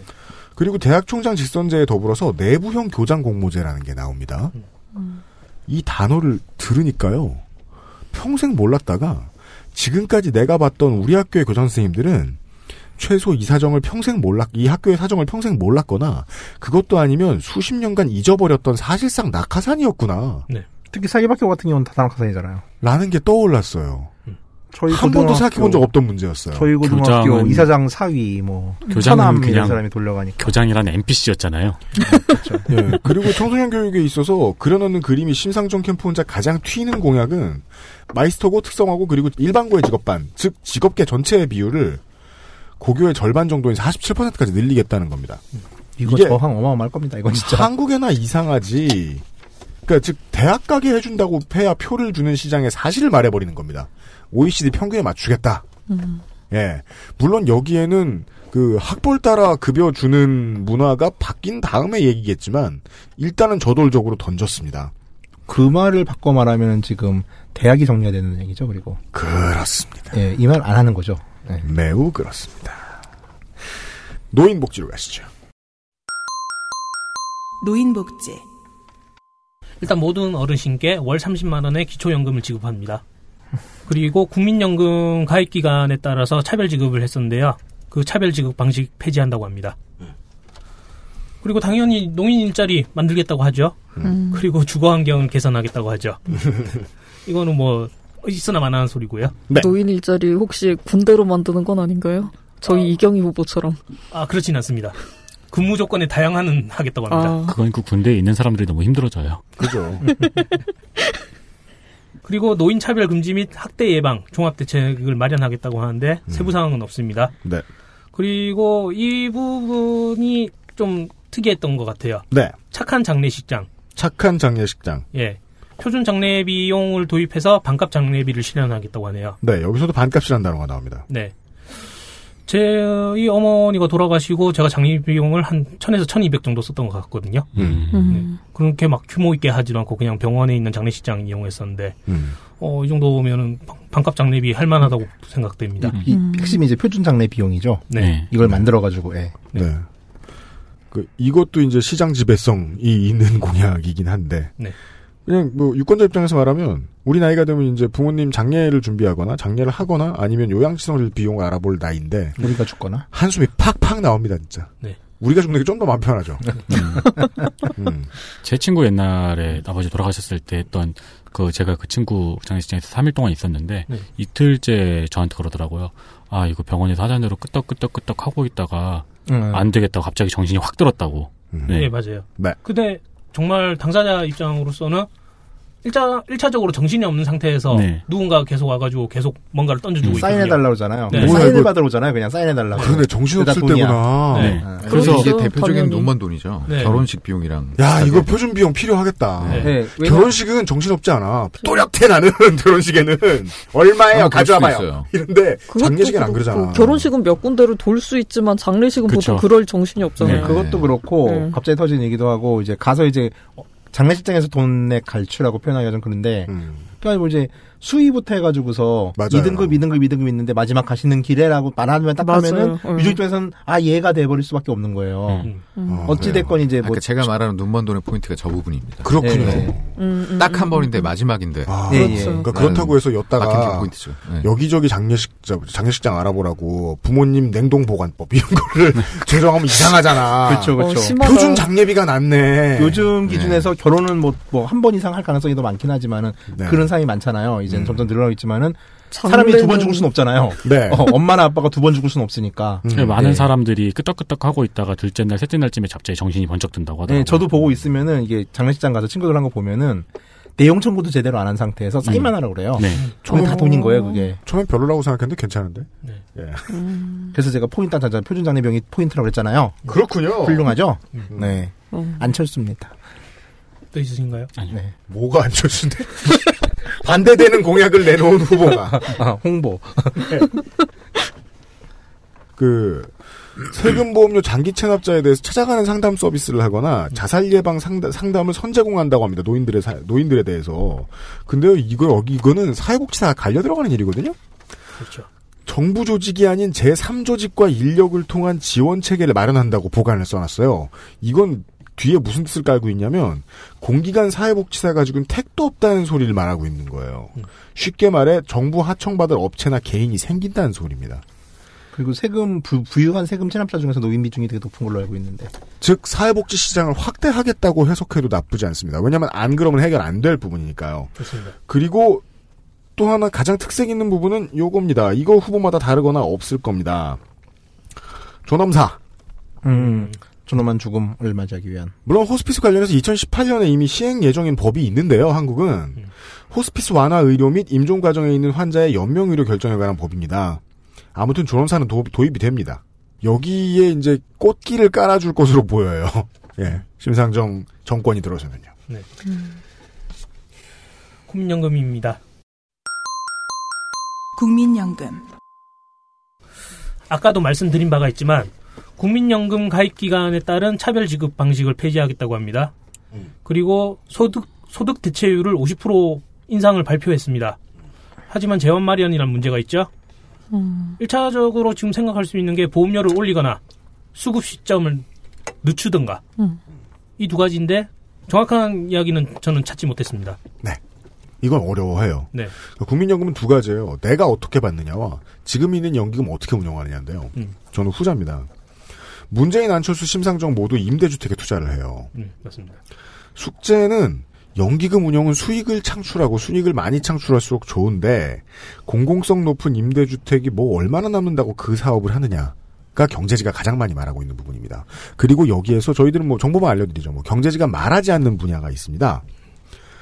실제로는 국민연금은 어차피 이미 절반가량 앞으로도 그 정도 돈은 국내외 채권에 투자합니다. 예, 음. 그렇게 돼 있죠. 남길 땐 꽤나 남깁니다. 예. 그 정도 알아주셨으면 좋겠고 다만 이제 대우조선해양 회사채 채무 재조정 논란과 예, 삼성물산 제일모직 합병 등등에서 연기금 막 쓰다가 난리난 일이 있다 보니까 국민연금이 국민연금이 외압에 시달리지 않게 해- 하겠다고 하는 이중적인 공약도 셋 다 할 겁니다. 넷다 다섯 다 할 겁니다. 그 둘이 안 맞는다고 이상하게 생각하진 마십시오. 둘 중에 하나를 음. 거짓말을 반드시 해야 될 것 같거든요. 의료 공약 보시죠. 의료, 건강보험의 보장성을 80%로 올린다고 하네요. 그래서 입원 진료비는 90%까지 그리고 0에서 15세는 100% 지원 가능하게 네. 그렇게 한다고 합니다. 전체적으로 건보공단의 배를 막 화복부를 때려가지고 네. 그동안 먹은 거 다 토해내게 만들겠다는 식입니다. 네. 음. 어, 연간에 100만 원의 병원비 상한제를 도입한다고 하네요. 그렇죠. 네. 그리고 비급여 제도를 폐지하고요. 아, 비급여를 아예 폐지해요? 네, 그런 공약이 있습니다. 아, 성형을 해도 되네요, 그럼? 아, 성형은 배제합니다. 미용 선형 빼고 전체 건강보험 급여 전환. 그리고 건강보험료 부과체계를 소득 중심으로 계약한다고 하고요. 그리고 중위소득 50%까지 의료급여를 확대한다고 합니다. 그러니까 하위 15% 가구는 보험료의 지원을 받게 되는 거죠. 네. 네. 그리고 미등록 체류자 같이 건강보험 대상이 아닌 사람들을 그 사람들도 그 지원을 받을 수 있게 확대한다고 하네요. 건강보험 대상자가 국민이었다가 국내 거주 시민으로 바뀌는 겁니다. 네. 그렇습니다. 아, 이건 인도도 돼요. 그러니까 이게 진짜로 이 미등록 체류자 보험료 내죠. 음. 있으면 예. 국가 입장에서는 건보공단 입장에서는 남는 장사일 가능성이 높다는 거예요. 음. 이 사람들은 냈다 가요. 그러니까 인권의 문제로도 수익성의 문제로도 이 길이 유리하다는 거죠. 음. 네. 그럼 무슨 가- 보험을 가입하는 방식으로 체류하는 동안 가입하는 방식이 되, 겠네요 한국 체류 시민은 당연 가입이 되는 거죠. 아, 그냥 자동 가입으로 해서. 네. 근데 뭘로 잡아요, 그럼? 소득을 잡아요? 재산을 잡아요? 몰라요. 뭐 귀신도 그냥 잡는 그러니까 보험료. 저 세무서가 있- 세무서가 있잖아요. 그러니까 보험료 부과 방식도 그렇고. 그러니까 일단 처음에는 네, 소득 궁금하게 중심으로 계약한다고 밝혀가지고요. 소득 중심으로? 음. 네, 아마도 그렇게 가지 않을까 싶네요. 네. 그리고 참여형 전국민 주치의제를 도입하겠다고 합니다. 협동조합식 의료협동조합식으로 해가지고 네네. 굴러간 데가 수도권에 좀 있어요. 네. 그 모델일 거예요. 네. 예. 그런 협동종합형도 있고 자발적 등록 주치 제도도 있다고 하네요. 음. 네. 그리고 아동 치과 같은 경우에도 주치의제로 도입하겠다고 합니다. 음. 치과를 따로 공약하더라고요. 네. 어렸을 때도 관리에다야 후반에 돈이 안 들어가잖아요. 그건 그렇죠. 건강보험 재정으로 봤을 때는. 아, 근데 어릴 때 가는 건 보통 일을 뽑는 걸로 가잖아요, 그렇죠. 사실. 전 주로 썩어서 갔기 때문에. 네. 아동으로 국한시킨 거, 국한시킨 거 보니까 이제 그 유아기 때나 이제 치과를 가야 되는 일이 많잖아요. 음. 네. 거기까지는 어떻게 좀 주치의로 해결해 주겠다. 음. 주신 것 같아요. 네. 또 있으신가요? 네. 이제까지 나왔던 다른 후보하고 완벽하게 차별되는 분야가 있다면 의료 서비스 노동자들의 상황을 고려한 흔적이 있다는 겁니다. 적정 수가를 보장하겠다는 말이 처음 나왔습니다. 전 처음 봤습니다. 의사들이 피해 안 받게 안 받게 하겠다고 했는데 이런 얘기가 나오고 만약에 뭐 정권을 잡아서 실제로 신청을 한다면 보수 언론이 이걸 얼마나 폭격할지 전 상상도 할 수 없습니다. 건보를 무너뜨리는 시스템이라고 얘기하겠죠. 그건 뭐 좋은 일이고요. 건강보험 보장성 90% 상향이라고 했잖아요. 네. 근데 의료 수가가 의료 서비스 노동층의 요구에 맞게 즉 올라가면 그러면 우리가 실제로 쓰는 의료비는 아주 많이 낮아지진 않을 거예요. 네. 음. 그걸 말하진 않고 있어요. 예. 그렇습니다. 그리고 아까 전에 이제 모든 거를 다 비급여를 없애고 네. 네. 다 급여 항목으로 한다는데 네. 의료 수가는 올리겠다는 얘기잖아요. 음. 예. 적정선으로. 네. 지금 계속 듣다 보니까 아직 재원, 재원 조달에 관련된 얘기는 아직 안 나오는. 아 재원 조달은 뭐 우리가 그 지지난 저 원내정당 후보 때도 얘기했습니다. 건보공단 지금 남아 있는 잉여금만 토해내도 한동안 버틴다. 또 하나의 보관은 뭐죠? 아니, 그건 근본적인 대책이 아니잖아요. 그렇죠. 그러니까 민주주의는 싸워야 되는 거니까 저왜 심상정 후보 편 들죠? 이거 다음 보관을 보시죠. 그러니까 그 심상정 캠프의 제안에 의하면 청도 늘고 부도 늘고 그래요. 위원회는 더 많이 늘어납니다. 뭐 참여정부 때 위원회 보면 알 수 있죠. 의료인과 정부와 시민이 함께하는 보건의료 대개혁 시민위원회가 나와요. 이 이름은 정말 듣기만 해도 싸우는 소리가 느껴집니다. 예. 여기서 뭘 할지도 모르죠. 네. 뭐, 잘해야 되겠네요. 아직 잘 될 거라는 보장이 전혀 없는 거예요. 네. 그 사례 중에 하나가 저 일산에 있는 건강보험관리공단에 사는 병원 있잖아요. 네. 일산병원이요? 네, 일산병원. 거기가 이제 그거잖아요. 그 비급여 없이 음. 급여로만 운영을 해가지고서 어떻게 프로핏을 내는 식으로 좀 설계가 됐었는데 음. 빠듯하다곤 하더라고요. 그럼 그럼 비급여 치료는 안 하는 비급 비급여가 된 검사라든지 치료는 안 하는 식의 어떤 그건 아니, 그게 시스템을 아니라 구축하는 대부분 건가요? 네. 병원을 가면은 급여와 비급여가 있는데 여기서 급여가 어떻고 비급여가 어떤데 이걸 하세요라고 말하지 않고 이거는 비급여입니다라는 데 사인하세요라고 말해버리잖아요. 음. 이제 그런 분에서 충분한 설명을 하고 이러면 대부분의 이제 그 의료 환자들은 이제 급여 항목을 선택하게 된대요. 그러니까 그걸 요구하지 않아가지고 이제 급여 선택할끔 해가지고 좀 그런 식으로 좀 그러니까 원리원칙 때 FM들 운영을 해보자라고 만든 병원인데 이게 운영상에서 얼마만큼 수익이 나는지에 대한 부분에 대해서는 이렇게 뭐 썩 좋은 상황은 아니라고 하더라고요. 예. 그냥 네, 제일 그러니까 표준적으로. 실험 사례가 있는 거죠, 예. 그러니까. 예, 표준적으로 굴러가는 데라고 생각하면 된대요. 알겠습니다. 그러니까 비급여에서도 꼭 필요한 검사라든지 그게 있을 수 있지 그런 건 않습니까? 있죠. 예, 그러니까 그걸 네. 아예 그냥 자른다는 건 아니겠죠. 아, 그건 아니겠죠. 그러니까 현재 그렇게 실험했는데 이제 심상정 후보 공약을 보면은 이제 그 부분에서 급여로 보장되는 범위들이 넓어지는 거죠. 네. 역시 의료 쪽에 관심이 많으시네요. 네. 네. 아픔의 왕이죠. 네. 아. 그러니까 질병의 왕. 기호 5번 정의당 심상정 주거 트윗 하나를 보시죠. 네. 아, 투용 코믹스님께서 아, 기호 땡번 땡땡당 땡땡땡 이건 이제 그 우리 권드로이드를 흉내낸 거예요. 죽어. 저도 목소리를 따로 띄워놓으니까 죽어가 그 다이 아. 다이 명령형으로 들리더라고요. 아, 그럴 수 있구나. 아. 그러네. 땡땡당 누구누구누구. 죽어. 게다가 또 약간 죽어. 허스키하시단 말이야, 건드로이니까. 죽어. 이렇게 들려요. 이게 몇 분이 다 나간 거죠, 지금? 네. 죽어 관련 공약, 나이 관련 공약을 보시겠습니다. 심상정 후보의 주거 관련 공약을 보자면 네. 어, 임차인의 손을 들어주는 공약입니다. 그렇습니다. 네. 일단은 주거 급여 대상을 중위소득 60%로 확대해서 지금 215만 가구에 주거 급여 월 평균 20만 원을 지급하겠다고 하고요. 그렇습니다. 그리고 요즘 또 가족 형태가 많이 바뀌었지 않습니까? 1인 가구 맞춤형 소형 임대주택을 확대하겠다고 합니다. 네. 대학생 주거 수당으로 월 20만 원 지급되고요. 기숙사의 수용률을 30% 이상 의무화시키겠다고 합니다. 지자체장들에게 아, 상당한 폭탄을 떠넘깁니다. 이 하숙생을 다시 기숙사로 되돌려 보내는 일 말이죠. 네. 하숙생이 요새 존재는 하나요? 그럼요. 진짜요? 그러니까 원룸 네. 사는 사람들하고 하숙생들하고 이 친구들이 방 안 구한다 혹은 방 싸게 구한다고 해서 기숙사를 절대 막는 거 아닙니까? 지역 사회가. 네. 예. 음, 그리고 소비자 물가 상승률을 연동해서 전월세 상한제를 도입하겠다고 합니다. 음. 기본 계약 기간 3년이고요. 계약 갱신 청구권을 일해준다고 하네요. 그래서 어. 무조건 자기- 청, 저 갱신해줘야 돼요. 네, 청구하면. 음. 그래서 자기가 살겠다고 마음만 먹으면 6년 동안은 살 수 있게 그렇게 보장한다고 하네요. 6년 이후엔 쫓겨나고요. 뭐 재계약을 하든가 아니면 뭐 그렇겠죠. 음. 네. 지금도 네. 놔두면 그냥 자동 갱신은 되지 않나요? 그러니까 자동 갱신인데 그거는 이제 그, 그 서로 아까 주인이 예. 그 그거에 대한 계약에 대한 의무로 그 의사를 표현하지 않았을 때. 그렇죠. 예, 한달 예, 이전에. 한달 키는 이전에. 주인이 갖고 있죠. 근데 네. 임대인이 2년을 채우고 나가줬으면 좋겠다 이렇게 네. 했을 때 그걸 음. 싫다. 거부할 수 있게 어. 해준다는 거죠. 그 지난 대선부터 드러나는 경향성 중에 또 하나가 저도 이- 저는 아직 이것마저도 이제 진보 정당의 공이라고 볼 수 있을지 확실치 않습니다만 전체 정치권이 집주인들을 점점 더 덜 무서워하기 시작했어요.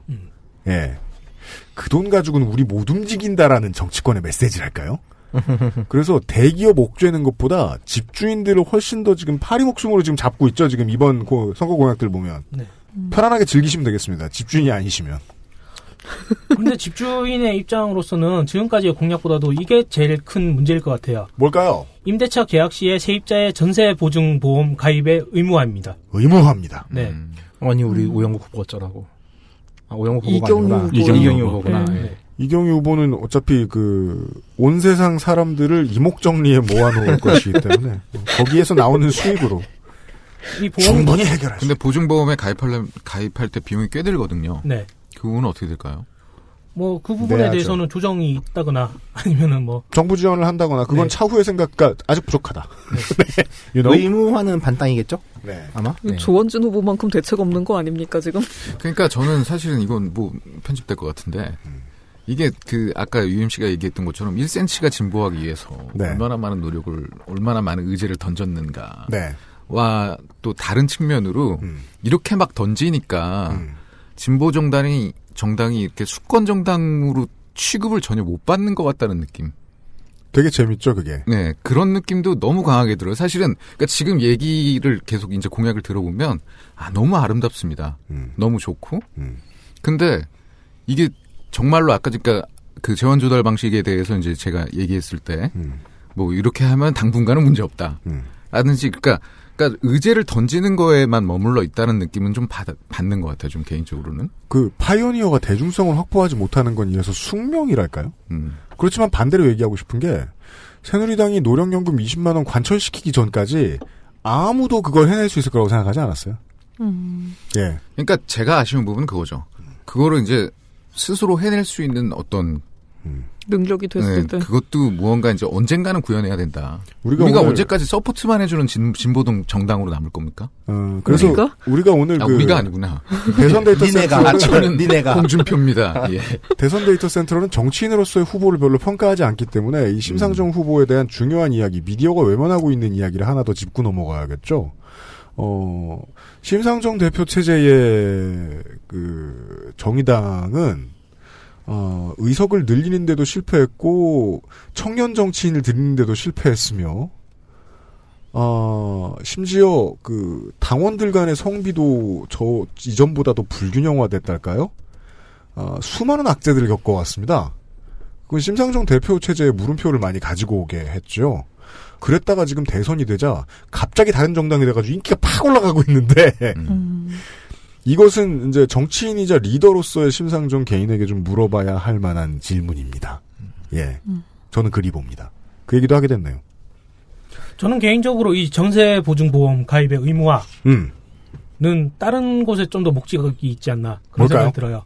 그러니까 지금 이 소위 말하는 전세 보증금과 월세의 불로소득에 이게 투명화되는 거죠. 아, 등록이 양성화? 되면서, 예. 아. 아 보험에 가입할 때 아, 정보를 보험- 내니까. 뭐 보험- 보험 정보가 예. 그러니까. 남아버리니까. 음. 그렇게 해서 뭐 근데 보증보험은 그 그러니까 설정을 하는 거죠. 네. 비용을. 네. 음. 그래서 이제 요즘에는 이제 그 뭐죠? 그거? 그 전세 그 개털된 전세 뭐죠? 그거? 단어가? 근저당? 아니. 근저당. 아유, 저 깡통 전세. 아 그래 깡통 전세, 어, 지금 때문에 테디 돌려서 사면기지가 됐어. 아 깡통 전세 기억이 안 나가지고. 네. 예, 깡통 전세가 이제 사실 보증금을 다시 맞췄다. 돌려받지 못하는 네네. 부분들. 네. 그래서 이제 그 내가 이만큼의 보증금을 갖고 있다라는 거를 설정을 해주는 거거든요. 음. 네. 그렇죠. 예, 법적으로. 음. 그래서 그거는 이제 그 선순위 때문에 후순위가 어떻게 건들 수가 없습니다. 네. 예, 음. 그런 측면이 더 강할 것 같아요, 제 생각에는. 예. 일단은 요즘에는 지- 그러니까 전세율이 뭐 낮은 곳이 한 70%, 많은 곳은 한 90%까지 간단 말이죠 매매가에. 음. 그러면 사실 이게 굉장히 그 겁나거든요. 네. 우리 모두 얘기니까. 음. 예, 그러니까 이거는 난 아니야 임대 아파트라서. 아 그래요? 장기 임대 아파트요? 부럽습니다. 아 장기 아니야 2년마다 갱신해야 돼. 2년 임대 아파트요? 음. 천국에서의 2년이에요? 그, 저, 김상정 장관이 예상한 것도 일리가 있는 게, 그, 음. 전세 규모가 공개되면 국가 입장에서는 장기적인 이득이 있어요.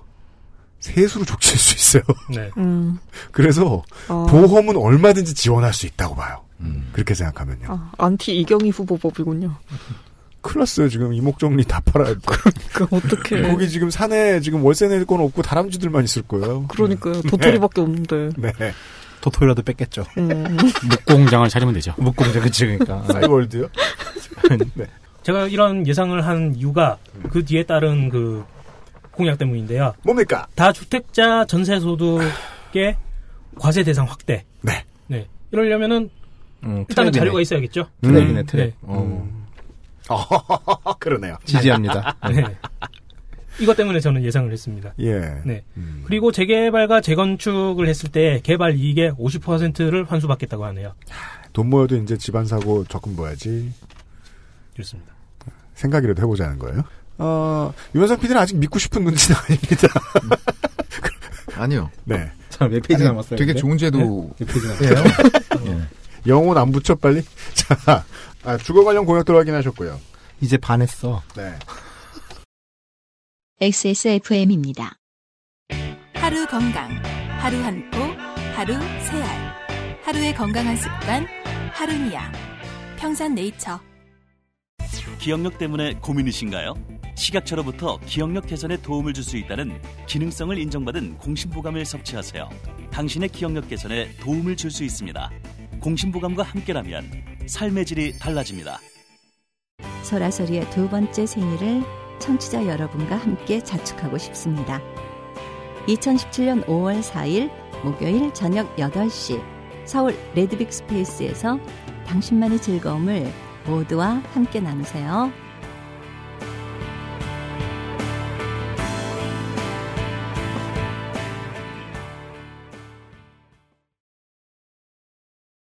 조세입니다. 기호 5번 정의당 심상정 조세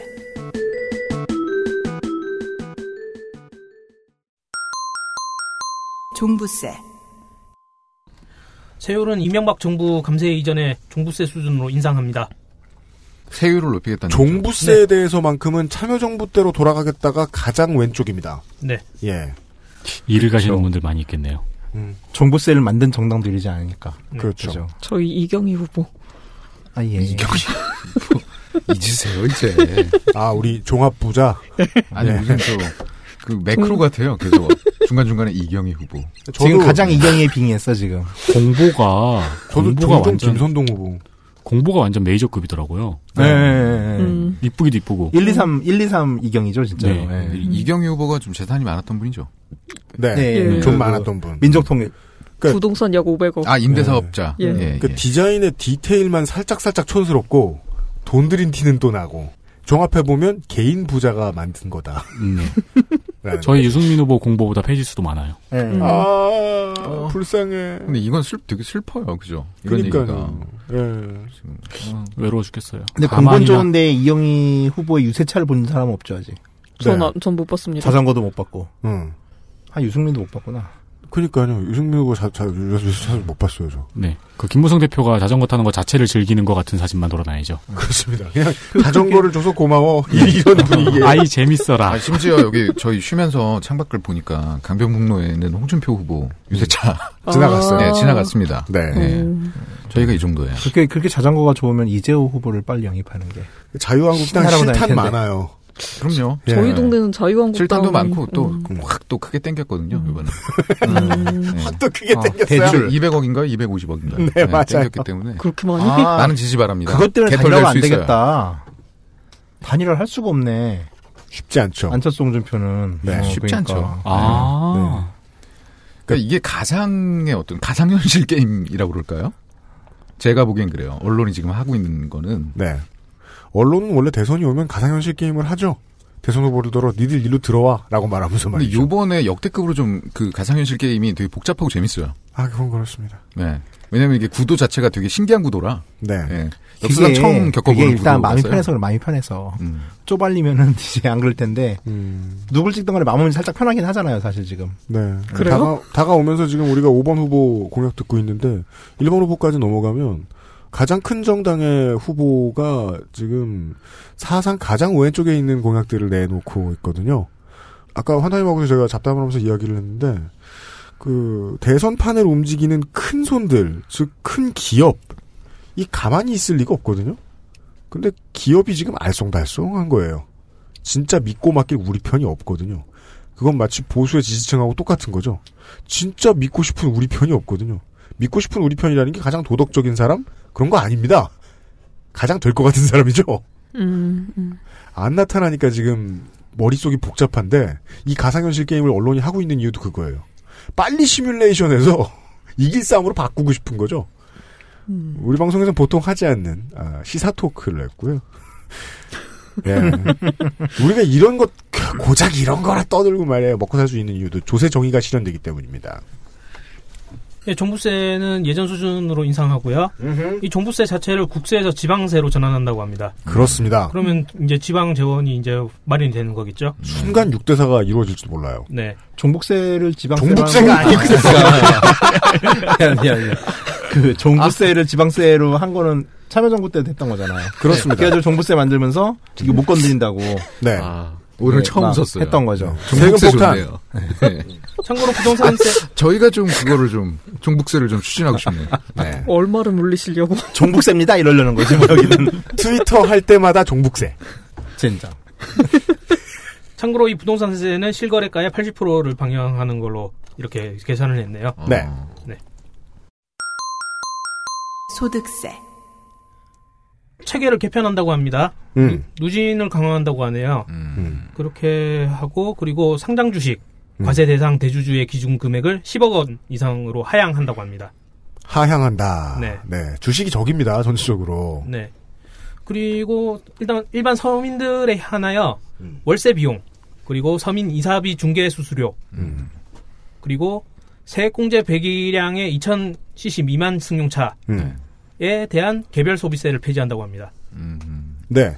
이제 드디어 음. 1997cc짜리 차를 산 보람이 생깁니다. 그 전에도 있었지만요. 음.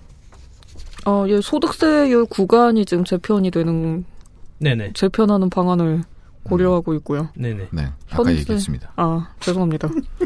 넘어가시죠. 그 구간에 대한 걸 뭐 저 고소득자 늘리는 거죠? 고소득자 예. 네. 뭐. 뭐 개털 늘리겠어요? 네.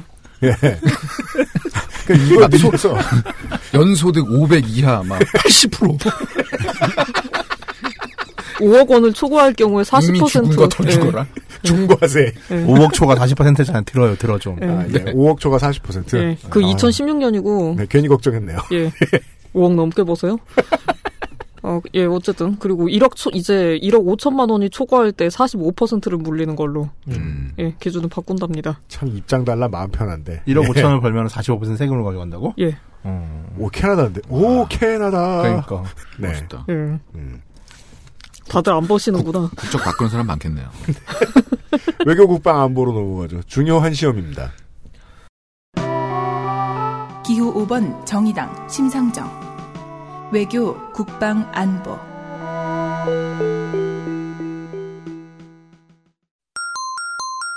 외교 FTA가 걸려 있어요.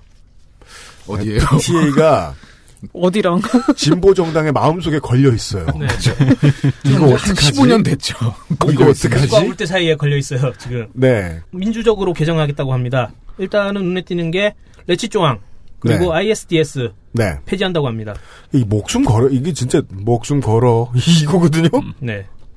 아 해법이 궁금합니다. 그리고 먹거리에 관해서의 조항이 좀 강화되네요. 농산물에 대한 검역이라든가 쌀 수입 쿼터 그렇게 진행한다고 하고요. 음.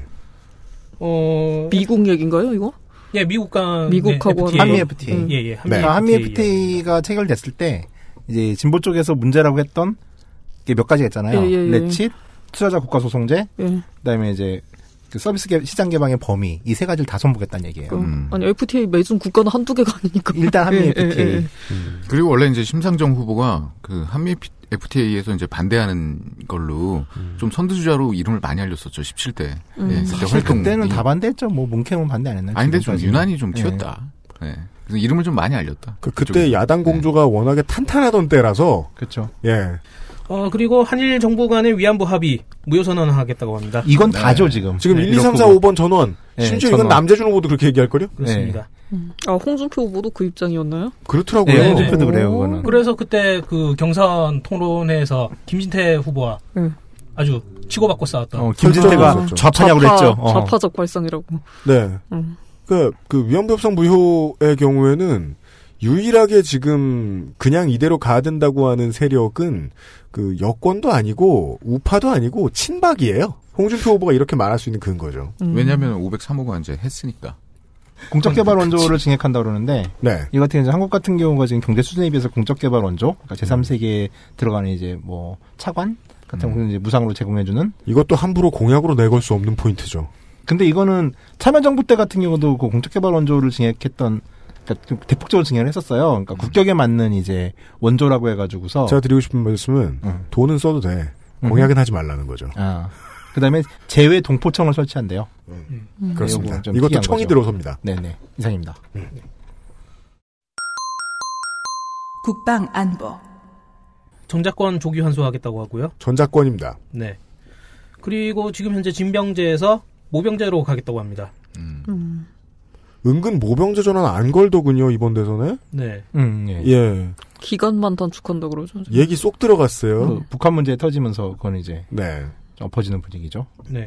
그리고 국방부 장관 같은 경우에는 아무래도 군 쪽 출신의 인사가 네. 주로 해왔잖아요. 한동안 네. 그랬죠. 이제는 문민 국방부 장관에 임명하겠다고 합니다. 음. 아, 이름을 바꿔서. 네. 아니 그건 아니고 이제 국방장관을 문민하겠다는 거죠. 아. 장성들이 아니라 군 이외의 인사들도 음, 넣을 수 있다. 음. 네. 이렇게 되는 거죠. 이게 한동안 군인사 넣는 게 유행처럼 됐는데, 그리고 기무사 해체해가지고 안보 민주화 이룩하겠다고 하고요. 어우, 땅 남겠네요. 그리고 이거는 좀 처음 보는 공약 같은데 네. 평시에 군사법원을 폐지하겠다고 합니다. 그러니까 전시가 아닌 상태에선 일반 형법으로 다스겠다는 얘기죠. 음. 아. 그러다가 전시가 났을 때 이제 군사법원을 설치하는 식으로 아, 그럼 해서 가혹행위 하면 이제 서울지검. 서울지검 가가지고. 네. 그러니까 이게 지금 김우사 얼차려 해체 같은 받고. 경우도 이제 기무사가 정보기관이잖아요 군 안에. 네. 그러니까 군 안에 있는 정보 역할들을 이제 군형법 혹은 이제 그 안에서 다루겠다는 얘기죠. 그러니까 그- 이어지는 얘기인 것 같아요. 그 휴가 나왔는데 아무것도 안 붙어 있는 사람들이 기무사 사람들이죠. 군복에. 어, 사복 입는다 그러죠. 예. 예. 네네. 근데 딱 봐도 군인 같은. 네. 그러니까 그 그러면은 이제 군에 남아도는 인력으로 갑자기 유효 인력으로 그 군 법원과 그 다음에 헌병은 조직이 상당하잖아요. 기무하고 다 비어요. 그 군 인력이 아마 뭐 정보 쪽으로 빨려 들어갈 텐데. 그리고 평시 군사법원 폐지 의미 중에 하나가 음. 지금 그 군대 내에서 그, 그 동성애자 군인들 조지는 게 네. 군형법이잖아요. 그게 지금 네. 그렇습니다. 그렇게 되면 이제 군사법원에서 군형법을 다루는 건데 음. 이게 더 나아가서는 이제 군형법 자체를 전시에만 적용하겠다는 의미로도 받아들일 수 있는 거예요. 아, 그렇군요. 그러면은 군대 내 동성애자 처벌할 수 있는 법적 근거가 없어지는 거죠. 음. 인권 관련 법안이기도 하군요. 저 네. 공약이기도 하군요. 해외 파병 시에만 그 한정된 보통 군사법원을 운영하겠다고 하더라고요. 네네. 음. 정의당 공약이 되게 돌려치기가 많아가지고 함의 해석하는 게 너무 피곤해요. 음. 네, 술을 읽어야 돼요. 그러니까. 그래서 정의당 공약이 좀 짜증나는 부분이거든요. 저는 자유한국당 날이 너무 마음이 편한 거예요. 아. 고민을 크게 할 필요가 없어요. 저희는 민낯을 들어요. 뭐 해석하지 마세요. 아니, 저, 저희 저희 네. 당도 돌려치기 별로 없어요. 음. 네. 직구예요 그냥. 네. 그러니까 이렇게 하면 그 다음 수가 어디가 도미노처럼 쓰러진다라는 계산이 된 공약이 되게 많죠. 네. 네. 근데 군대가 지금 1년 9개월이잖아요. 맞나? 21개월이죠. 병자 그 그렇게 저- 줄었어요? 제대하면 음. 몰라요. 네. 3년 6개월 아니었어요? 아, 농담이에요 농담. 나도 그때 아니야. 어. 예, 그래가지고 네. 아니 그렇게 되면은 이제 법원 판결을 3심까지 받는다 그러면은 제대 기간이 끝날 수도 있겠네요. 이병 때 걸어가지고 음. 아니, 근데 어차피 군사법원이 아니면 민간법원이면 상관이 없는 네, 거죠. 상관없죠. 네. 처벌은 상관이 처벌이죠. 없죠. 아, 저녁- 처벌은 저녁에도 처벌대로 계속 진행하고. 재판 받고. 예. 어. 그리고 또 뭐 그 구속 구금된 상태에서 재판받는 거 아닌 이상은 네. 군대 할 거 다 하고 버스 타고 법원 갔다가 돌아와서 또 삽질하고 이렇게 되겠죠. 음. 그럼 이런 경우 군사법원이 폐지된 상태에서 음. 그럼 수용을 하는데 군, 군 형무소는 필요한 것인가 얘기가 또 다시 도민으로 또 이어지는 거죠. 그렇습니다. 그러니까 예, 이게 음. 되게 큰 변화인 것 같아요. 네. 맞습니다. 음, 인권 하나 건지려다가 군을 개혁하게 생겼습니다. 음. 구속돼도 그 군대 그 복무기간으로 치나요? 정의당 싫어할지도 모르겠다. 영창은 안 친다. 시켜주는 거. 그럼 근데 이건 또 안 그거는- 칠 것 같은데. 그건 민간법원에서 새로운 새로운 또 판례가 필요하겠죠. 근데 영창은 최대 30일이잖아요. 맞습니다. 네. 음. 네. 그럼 뭐 걱정하고 구류 같은 거죠, 구류. 네. 아, 이, 이런 거라고 안 쳐놓은 거 아니에요? 아 그건 맞는데 갑시다. 저는 확실히 그 예, 예비역 아저씨답게 현역이 무슨 고생을 하는지에 대한 관심이 크게 없다. 아, 군대 내 성폭력 발생 시 원아웃제도 시행이 있어요. 네. 그리고 음. 한일 해저 터널은 국방안볼까요? 아닐까요?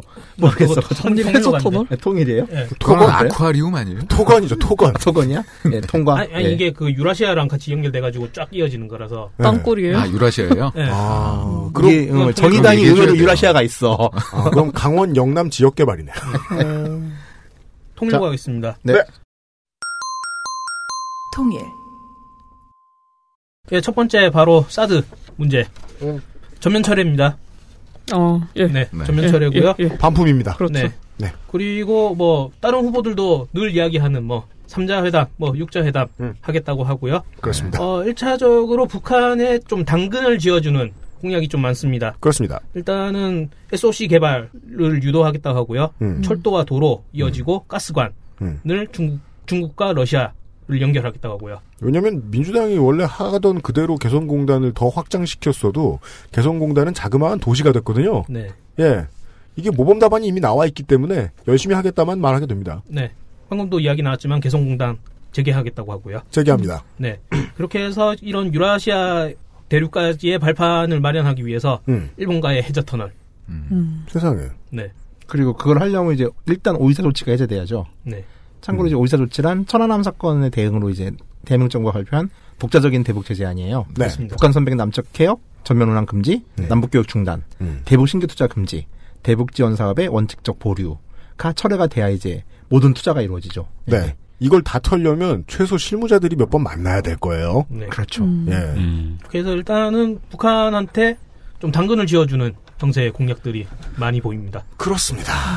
또 있으신가요? 예, 당근 중에는 이런 것도 있어요. 북한을 아시아 인프라 투자은행 음. 음. 등 음. 국제금융 경영기구에 가입을 추진하겠다. 그러니까 아예 이제 안으로 들어오겠다는 얘기죠. 네, 뭐 이럴려면 일단 미국의 동의가 필요하겠죠. 그렇습니다. 네, 이분에 대한 얘기들이 좀 없어요. 그래서 그 심상정 후보 같은 경우는 통일 정책이 있더라고요. 네. 그러니까 1단계는 당국 회담과 민간 교류 확대. 그다음에 2단계에서 정상회담 개최와 장관급 회담을 정례화하고 3단계에서 상주 대표부를 설치한다. 네. 그러니까 이제 남북한의 관계는 특수관계이기 때문에 네. 이제 상주 대표부는 대사관 같은 역할을 하는 거죠. 그렇습니다. 근데 우리 서로는 지금 국가 그러니까 특수관계이기 때문에 유엔에는 국가지만 우리끼리는 국가가 아니잖아요, 지금 서로. 그러니까 이제 상주 대표부를 건설하는 거고요. 네. 그렇습니다. 예. 그래가지고 민간 교류를 전면 자유화하는 게 일단 심상정 정부가 이번 임기 내에서 하겠다고 하는 부분들이에요. 그렇습니다. 네, 그렇습니다.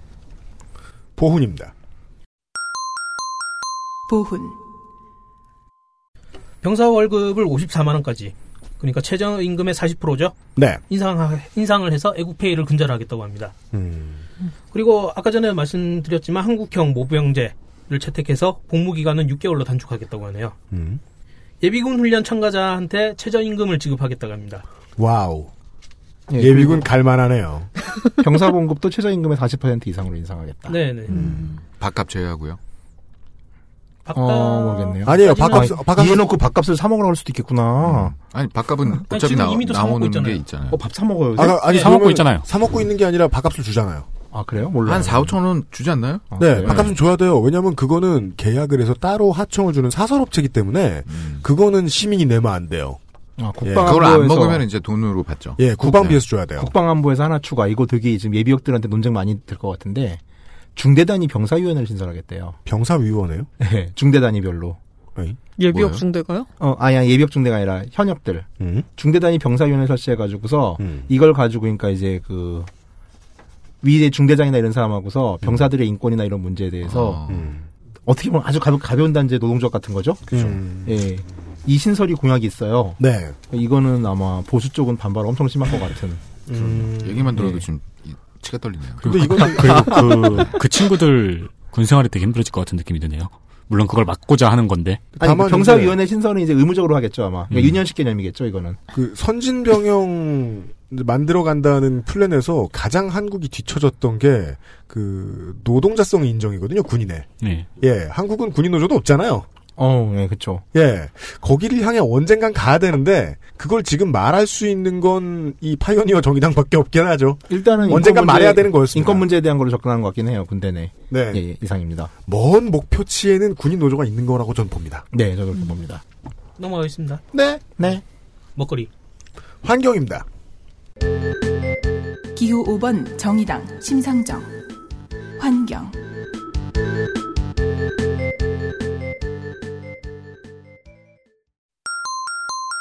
먹거리 친환경 농수산 농 난관이에요, 농수산물. 친환경 농축산물. 친환경을 농축한 선물이에요? 아니, 아로니아 농- 진이죠. 농산물과 축산물. 지니어스. 직불금을 1헥타르당 네. 음. 연 300만 원 지급한다고 하네요. 네, 해법은 여전히 직불금 수준입니다. 네. 그리고 GMO 유전자 병영식품이죠. 음. 상업적 상업적 개발을 금지하겠다고 합니다. 이 역시 진보 진영 전체의 믿음입니다. 네. 그리고 GMO 원료의 사용 표시 의무화. 음. 네. 그리고 방사능 음악까지는 좋은데, 정말. 금지는 음식값 엄청 오를 텐데. 예. 그러게 말입니다. 방사능 농산물의 수입을 금지하겠다고 합니다. 음. 아, 그렇다면 파악을 해야 되는데. 네. 예.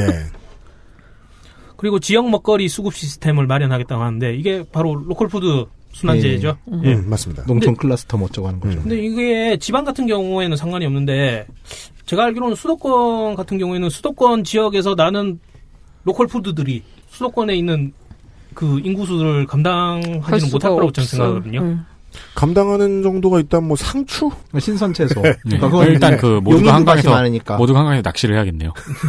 그건 어업. 예. 마포에서 하시는 어르신들이 있더라고. 불법이라대요. 그- 왜 이렇게 많이들 해? 아니 그 가능 가능한 데가 있고요, 안- 불가능한 데가 있어요. 가끔 장어 잡혀요. 장어? 네, 장어꾼들이 있어요. 아, 원래 장어는 가장 더러운 물에서도 살고 음, 그거 한 마리 어. 잡히면 20만 원이에요. 와, 그렇구나. 네. 과태료가요? 아, 니요 예, 하여튼 그렇습니다. 좀 좀 더 보완이 필요한 것 같습니다. 네. 어 그리고 국가수매 공공 비축을 확대하겠다고 하고요. 음. 그리고 비농민의 소유농지에 대한 처분 명령제를 강화하겠다고 합니다. 이거는 순전히 손희상 선생도 몇 번 지적한 적이 있듯이 네. 감독만 똑바로 돼도 되는데 네. 그동안은 감독을 하러 갔더니 여당 의원이어서 못한 경우가 많았다는 거죠. 그렇습니다. 미세먼지, 지난 후보들 이야기할 때도 이야기를 했던 거지만 음. 아직까지도 원인 파악에 대해서는 신경을 안 쓰는 것 같다. 그, 그 비슷한 공약이라고 할 수 있는 게 유승민, 저희 유승민 의원의 그 관련 인프라 확충 이 공약인데요. 그 네. 끝. 원인 규명에 대해서는 네. 이 저희 바른정당 유승민 의원이 관련 인프라 확충이라고 간단하게 써 있기는 한데요. 음. 그 뭐 측정하는 장비라든가 이런 것들을 많이 만들고 해가지고 관련 인프라 확충 공약이 원인 규명에 좀 그나마 가까이 다가갔다고 해석하는 언론들이 있더라고요. 네. 정치권 전체의 실망스러운 부분입니다. 모든 유권자들이 가장 잘 보고 잘 느끼고 있는 안 보이긴 뭘 안 보여 우린 눈만 뜨면 미세먼지가 보인다고 생각하는 눈만 뜨면 미세먼지가 보인다고 생각하는 사람들인데 예. 근데 유승민 의원 그 후보 사퇴할까봐 걱정 많더나 봐요. 왜요? 지금 많이 예, 말해놓으려고. 음.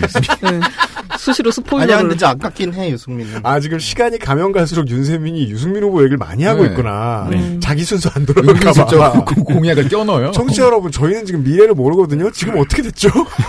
한반도 미래연합에 계신 한 분이 사퇴를 하시는 바람에. 어. 그죠. 그죠. 네. 그러니까요. 음. 그래서 정의당의 해법은 원인이 뭔지를 모르니까 모든 걸 준비했어. 어 고등어는 먹게 해다오. 아 고등어 관련해서는 뭐 제재가 없습니다. 합리적입니다. 예, 일단은 뭐 화석 연료를 사용한 그런 발전소 예. 더 이상 짓지 못하게 하고요. 음. 교통에너지 환경세를 미세먼지 및 기후 전이세로 전환한다고 하고요. 네, 그렇습니다. 예, 그리고 특히 호흡기 취약계층이나 국가 산단 등에 이제 집중 관리를 하겠다고. 네. 세금의 이름이 바뀐다는 건 세금의 용처가 달라진다는 거죠. 그렇습니다. 음. 네. 저는 관리를 받겠군요. 그리고 그러네요. 이제 그 모든 당이 이제 한중일 혹은 동아시아 음. 예, 같이 하- 함께 협력하는 예, 뭔가를 설치하겠다고 하죠. 네, 책임 공동체 이야기는 그나마 좀, 예, 시작, 빨리 시작해야 되는 겁니다. 저는 되게 그 우주 방위군 개, 그 공약 내신 분 있잖아요. 네. 음. 그분한테 아쉬운 게 이게 사실 이제 중국에서 지금 편서풍이 불어서 그런 거잖아요. 음. 그럼 바람의 방향을 바꾸면 될 거 아니에요. 음. 그래서 되게 공약을 내는 거지 지구의 자전 방향을 바꾸겠다. 그럼 동풍이 불 거 아니에요. 음. 그러면 이제 미세먼지 올 일이 없지. 네. 태평양에서 바람이 불어오니까. 그거를 어디서부터 막아야 될까요? 그러니까 방사능이 날아오겠죠. 한국 대선엔 닥터 스트레인지가 나온다는 얘기 아니에요, 지금. 비슷한 사람이 나오긴 했었죠. 네, 그 정도로 왜 하지 않는가. 우리의 재미를 위해서. 음. 죄송합니다. 음. 발전시설입니다. 네. 발전시설, 2040년까지 원전 제로 실현하겠다고 합니다. 네. 그래서 일단 노후 원전인 월성 1호기, 고리 1호기 폐쇄를 일단 공약 걸었네요. 음. 그리고 신규 원전은 전부 다 백지화했습니다. 사용 연장 허가 백지화는 뭐 기본 옵션이라 안 걸어도 걸었다고 보시는 게 좋습니다. 네. 그리고 이제 탈핵 에너지 정책 목표에 대해서 국민 투표를 실시하겠다는 공약도 있습니다. 민주당 쪽이 조금 더 자세하고 준비가 잘 돼 있다. 마지막 날 기대해 주시고요. 그분은 안, 사퇴 안 하실 텐데 수- 벌써 스포를 하세요. 아, 여기도 하나 끼워넣을까요? 네. 조금은 자랑해야지. 저희 유승민 후보는 내진 설계 강화가 하나 추가가 돼 있습니다. 그렇습니다. 네. 그냥 아. 계속 쓰겠다 어, 이겁니다. 없애진 않고. 그 신규로는 안 만들고요. 네. 지금 있는 거는 서서히 줄이겠다고 하고 아. 그리고 내진 설계 강화가 유일하게 들어가 있더라고요. 음. 네. 아, 모레까지는 버틸 거예요. 어, 사퇴해도 방송할 수 있어. 4대강 관련 대책을 보시죠. 4대강 해법, 점진적으로 음. 해체, 철거 말했습니다. 그러니까 한 번에 해체라는 건 하기가 어려워요. 네. 예. 음. 그 폭파했을 때 환경 영향도 있죠. 그렇죠. 환경 영향- 영향 및 비용이거든요, 이게. 네. 음. 예. 일단은 수문을 전면으로 개방한다고 하고요. 음. 그 최대한 점진적으로 철거가 이루어질 수 있도록 그래서 재자연화가 될 수 있게 네. 그리고 연구를 진행하겠다고 하네요. 음. 네. 네. 일단 본노릇은 못하게 하겠다고 주장하는 후보는 앞으로도 많이 만나십니다. 기호 5번 정의당 심상정, 신 성장동력,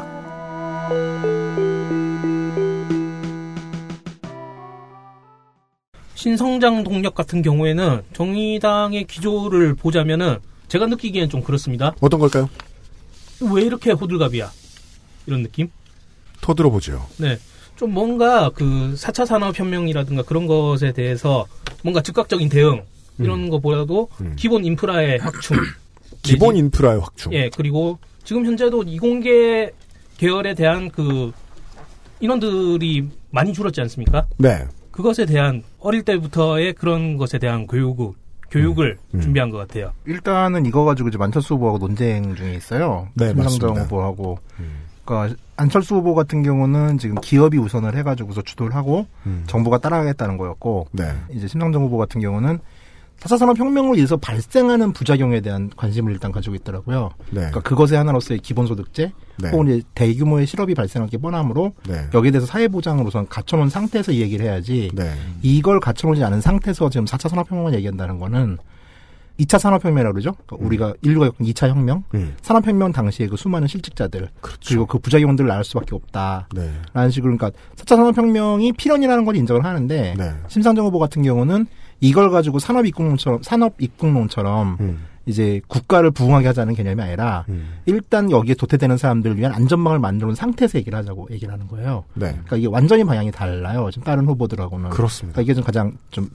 부각되는 부분 중에 하나라고 생각을 해요. 네. 그러니까 함부로 좌우를 판단하기가 정말 어려운 일이라는 게 여기서 드러나죠. 예. 고전적인 이제 노동운동사의 측면에서 봤을 때는 가장 보수적입니다. 네, 이 예, 부분에 대해서 원내 정당들 가운데서. 일단 눈에 띄는 게 연구 인력의 임금, 임금 피크제를 취소하겠다고 하는 거죠. 네. 그리고 음. 정년을 65세로 환원하겠다고 하고요. 일단 임금 피크제에 적대적입니다. 네.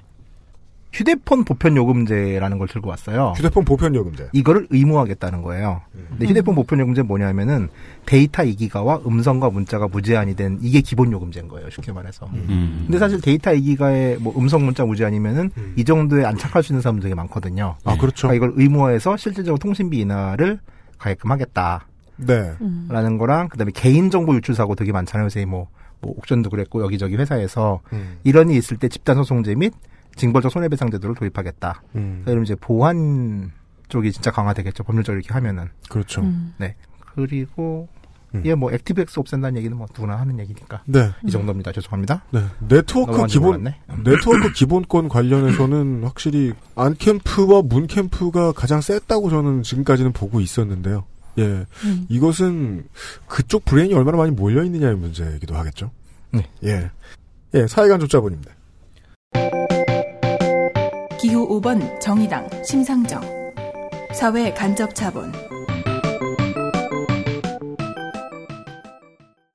지금 현재 지방 상수도 보급률이 80%라고 합니다. 네. 음. 그래서 광역 상수도 보급 체계를 구축하겠다고 하네요. 그리고 중소도시의 지역 난방과 음. 도시가스의 공급 기반을 구축하겠다고 합니다. 공급 기반은 이미 구축되어 있는데 그 사람들이 민자 사업체라는 게 문제일 따름인데 네. 무슨 의미인지 조금 더 생각해 봐야 되겠습니다. 네. 그리고 농어촌의 마을 하수도를 확충하겠다고 하네요. 면 단위의 하수 처리장을 설치하겠다고 합니다. 음. 이거는 비용 꽤 들 수 있죠. 네. 시골은 그런데요. 네, 네, 넓기 때문에. 네, 네, 네. 그리고 어르신 무상 교통을 버스까지 확대해서 음. 65세 이상 노인에게 무상 교통 카드를 지급하겠다고 합니다. 무상 교통카드요. 네. 그리고 민영화된 수서발 항- 그 KTX 있지 않습니까? 그거 어떻게 한대요? 그거를 빠이 재국유화 재통합하겠답니다. KTX 관련해서 가장 시원한 코멘트는 홍준표 후보의 얘기였죠. 음. 마을 버스도 아니고 세종시 못 쓴다. 예. 마을 버스도 아니고라는 말을 듣자마자 서울 시민이 가장 먼저 떠오르는 건 저 수서역 왜 저러나. 음. 죠 예. 강남 구민도 이해할 수 없어요, 그건. 음, 알겠습니다. 그리고 버스 완전 공영제를 도입하겠다고 하네요. 아, 경기도가 웃는 소리가 들립니다. 네. 껄껄껄 없어요. 기호 5번 정의당 심상정 정치 공무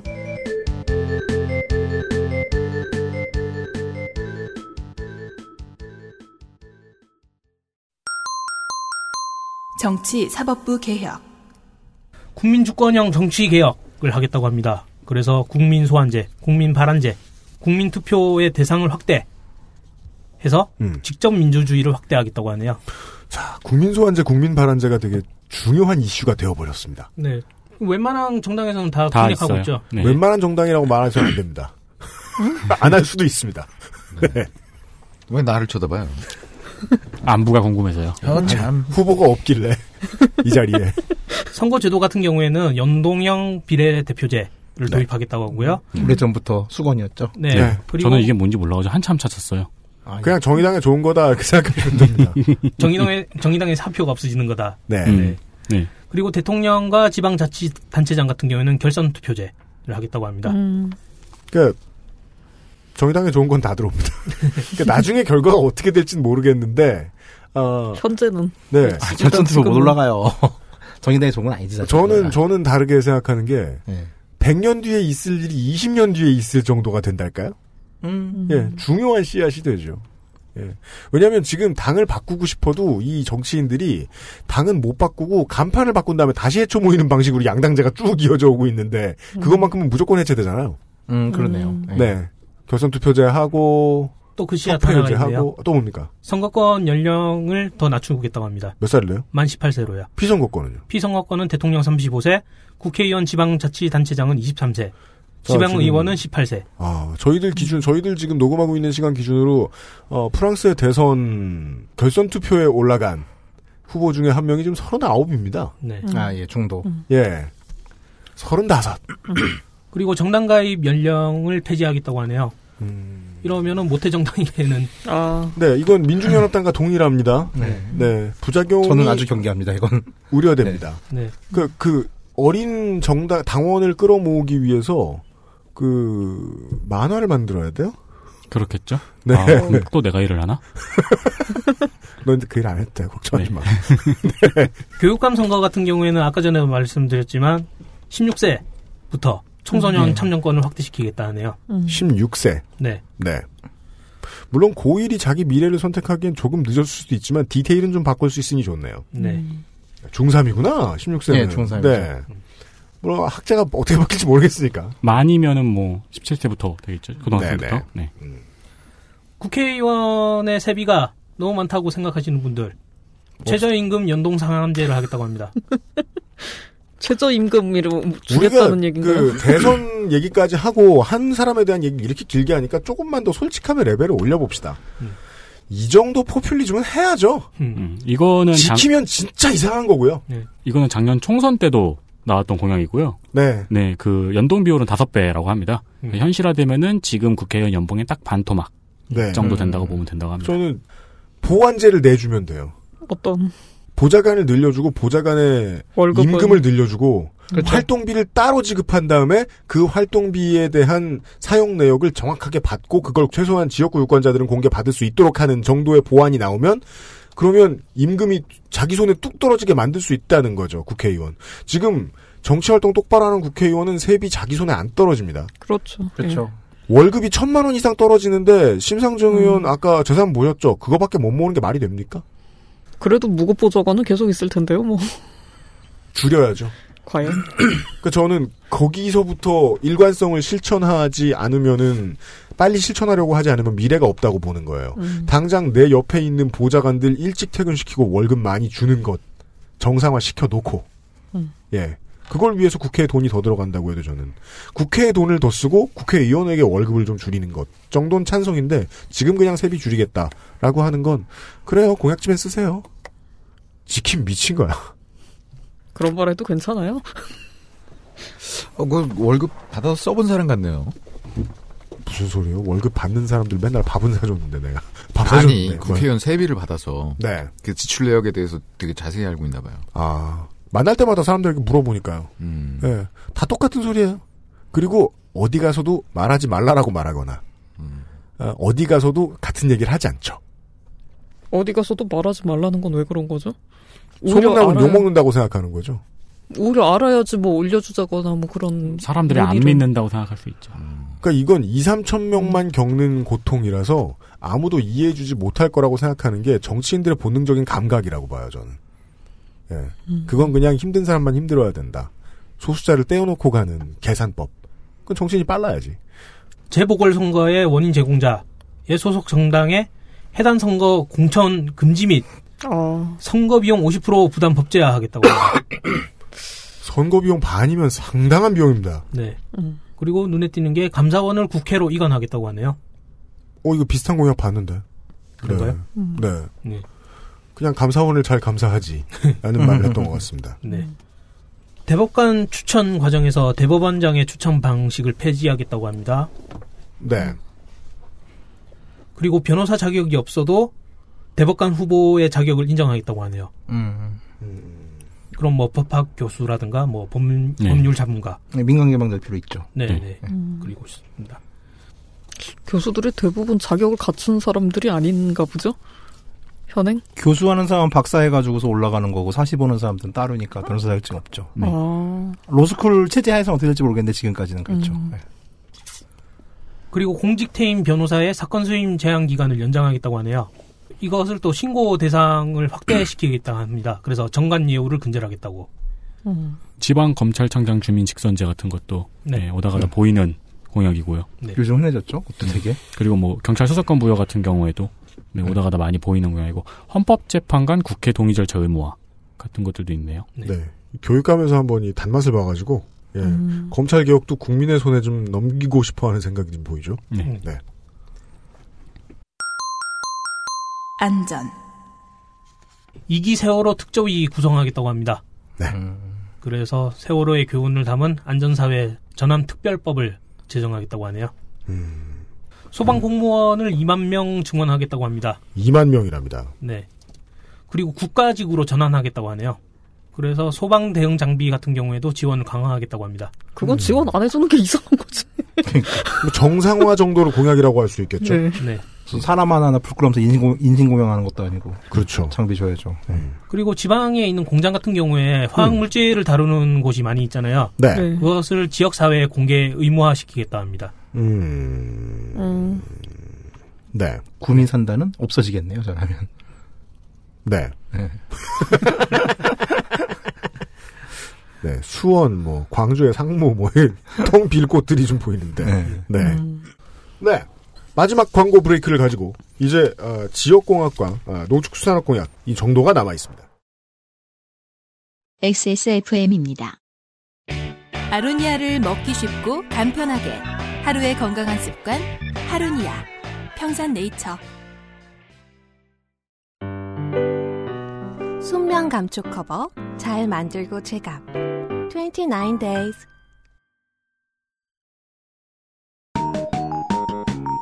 기호 5번 정의당 심상정. 지역.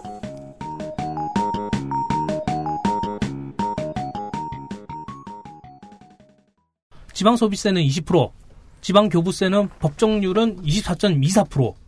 어, 숫자가 너무 음. 커 보이죠? 네. 어, 단계적으로 확대해서 지방 재정 확충한다고 합니다. 네. 뭐 아까 전에 말씀드렸지만 또 종부세는 또 국세에서 지방세로 전환시키다 하고요. 예, 예. 네. 그리고 자치 조직권과 자치 입법권을 강화하겠다고 합니다. 음, 그리고 지방의회 비례 의석의 확대. 그리고 연동형 비례대표제와 더불어서 음. 지방자치단체장 선거 결선 투표제. 아까 전에 말씀드렸죠. 지자체장 선거 결선 투표제. 네. 아, 예. 그리고 자치 입법권과 자치 조직권, 자치 재정권을 보장하는 지방 분권 개헌을 추진하겠다고 합니다. 네. 그리고 자치 경찰제를 도입해서 네. 관련 주민 참여와 통제를 확보하겠다고 하네요. 네. 지자체의 수사권이 있는 자리가 조금씩 조금씩 있는데요. 네. 아예 수사권 쓰려고 있는 조직은 없어요. 네. 예, 예, 음. 예. 아주 단순하게 이제 시위대 입장에서 말하자면은 중앙경찰은 막고 음. 서울시 경찰은 보호하고 그렇죠. 물포를 쏘면은 서울시 경찰이 막아주고 네. 음. 그렇습니다. 예. 네. 유토피아죠. 그러니까 시위대는 유토피아고요. 네. 이제 일선 경찰들. 네, 경찰청에서 보기에는 내전이죠. 그렇죠. 예. 이 시위군 놈의 새끼들. 내가 지금 물포를 들고 가서 너희들의 무궁화를 떼놓겠어. 네. 자치경찰제가 도입되면 엄청 세지는 거죠. 그러니까 시 군구장의 권한 자체가 그렇죠. 예, 일단은 물리력을 동원할 수 있는 거니까. 예. 네. 음, 맞습니다. 그래서 이게 아까 지방검사 예, 검사장의 경우에도 그렇고 그 지자체에 딸리는 이 경찰 조직 같은 경우에도 그렇고 지자체별로 선거 결과에 따라서 우리가 누리는 서비스의 분위기가 되게 많이 달라질 거라는 거예요. 딱 교육감 맛이에요 이게. 그리고 약간 이게 보면은 아주 느슨한 형태 의 연방제 같은 개념이 되는 거예요. 맞, 각 매우 광역 그렇습니다. 단위들로는 예. 네. 음. 그렇게 하다 결국 강학 단위로 50개로 쪼개지고. 네. 그러니까 중앙 정부가 축소되면 그 안에는 100만 명이 있습니다. 네. 중앙 정부가 축소되면 아, 맞다. 그러네. 그러면 거기에 이제 그 곱하기 4.3 해가지고 하하 그룹의 직원이 됩니다. 저, 예. 그러다 보면 이 연방 정부 같은 역할을 이제 중앙 정부가 맡게 되고 결과적으로 하원의 역할을 하는 어떤 조직이 생기게 되죠. 아, 그럴 수밖에 없죠. 네. 그렇게 되면 그게 시도의회가 될지 아니면 새로운 것이 생겨날지 먼 미래엔 생겨날 겁니다. 거기를 바라보고 지금 얘기하는 거예요. 그러니까 되게 길게 보고 있어요. 네. 여기 공약이 맞습니다. 지역 공약에 있어서 말이죠. 심상정 후보는 지역을 돌면서 이런 수사법을 씁니다. 이 지역에 어떠어떠한 문제가 있는지 알고 있다. 해법은 이렇다면서 문장을 아주 유려하게 얘기를 해요. 근데 들어보면 지역 공약이 없습니다. 어. 이런 식입니다. 대전의 원자력 연구원에서 발생한 많은 문제들에 대해 잘 알고 있습니다. 불법으로 고준위 핵폐기물을 이동시키고 저준위 폐기물을 무단 매립하고 검증도 없이 원자로의 내진 보강 공사를 진행하는 것도 모자라서 세계적으로 유례 없는 파이로 프로세싱을 밀어붙이고 있습니다. 저는 대전 시민의 생명과 안전, 대한민국 시민의 생명과 안전을 위해 핵 재처리를 즉각 중단시키고 탈핵 생태국가로 가는 길을 열 것입니다. 이 얘기는 어, 영리하다, 영리하다. 탈핵을 하겠다는 거지 지역 공약이 아니죠. 그렇죠. 어딜 가나 중앙공약의 지역 적용 사례를 잘 짚어냅니다. 원내 후보들 가운데 가장 고급스럽습니다. 물론 이것도 표 이상의 어떤 가치를 밀어붙이고 있기 때문에 할 수 있는 것이긴 하죠. 아니 근데 정의당은 이런 건 잘하면서 우리 동네가 용인시 기흥구잖아요. 음. 우리가 시골도 아닌데 플랜카드에다가 농가 기본소득 제공이라는 플랜카드 이마트 앞에 붙여놓으면은 죄다 서울로 출퇴근하는 사람들인데. 근데 거기 뒷산 보고 있으면 왠지 뭐 약초라도 많이 캘 것 같이 생긴 아, 진짜로 느낌이 멍미했거든요. 그래서 산바람 이 되게 사람들이 도시와 농촌을 다 두 가지를 만들고 플랜카드를 만들었나. 음. 그 용인은 시골인가라는 생각을 했거든요. 근데 이런 거 보면 이렇게 세련됐어? 이게 무슨 분위기냐면 대선 후보가 지자체의 정치적인 령을 깔아뭉개는 법이 없이 지역민에게 공약팔이를 한다고 시도를 한다는 거예요. 음. 이게 신선합니다. 어쩌다가 광역별로 하나 정도씩의 뭐 한 두세 경 정도씩의 뭐를 짓겠다는 공약이 있거든요. 근데 큰 건 없어요. 제가 본 것 중에서는 무슨 전남 가서 팽목항과 목포신항만의 순례지를 조성하겠다. 이런 식의 작은 규모 주로 기념과 관련된 것들이 많습니다. 모든 종류의 순례시라는 저한테는 별로네요, 그거는. 음. 가이드북에 써야 될까봐. 아, 네. 지역 공약의 심상정 캠프의 흐름은 그렇다고 보았습니다. 아, 농축수산업 보시죠. 기호 5번 정의당 심상정 농축수산업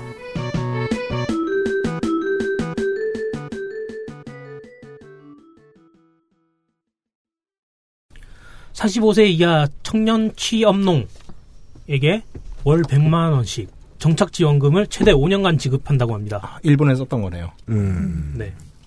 그리고 아까도 직불금 이야기 살짝 나왔는데요. 네. 직불금 피크제 도입해서 3헥타르 이상부터 영누진제 적용한다고 합니다. 땅 부자를 견제 놓네요. 네.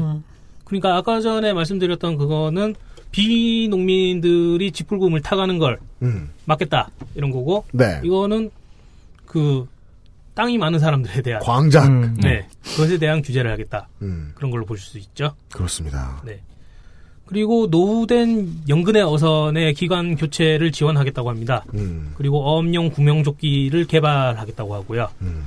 그리고 이 수산업 관련해가지고는 중국하고의 불법 조업에 관한 이야기를 안 할 수가 없거든요. 음. 네. 이거는 좀 거시적인 내용만 담고 있습니다. 그래서 뭐, 부정적인 의미 같은데요. 네, 음. 그렇게 세부적이진 않아요.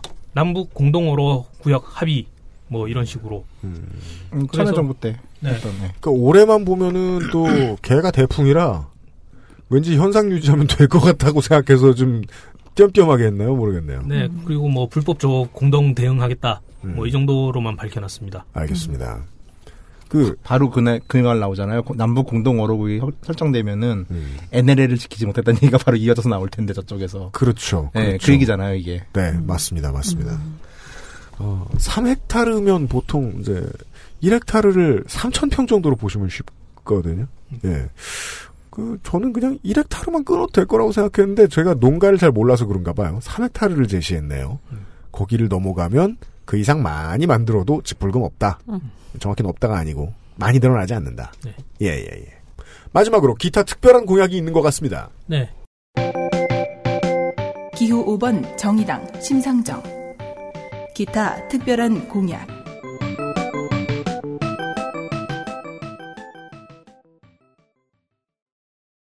기타 특별한 공략으로 저는 이것을 집었습니다. 이것도 시그니처 공략이라고 볼 수 있을 것 같아요. 뭘까요? 청년 사회 상속제. 청년 사회 상속제. 네. 그러니까 기본소득제의 일종으로 보시면 되는데요.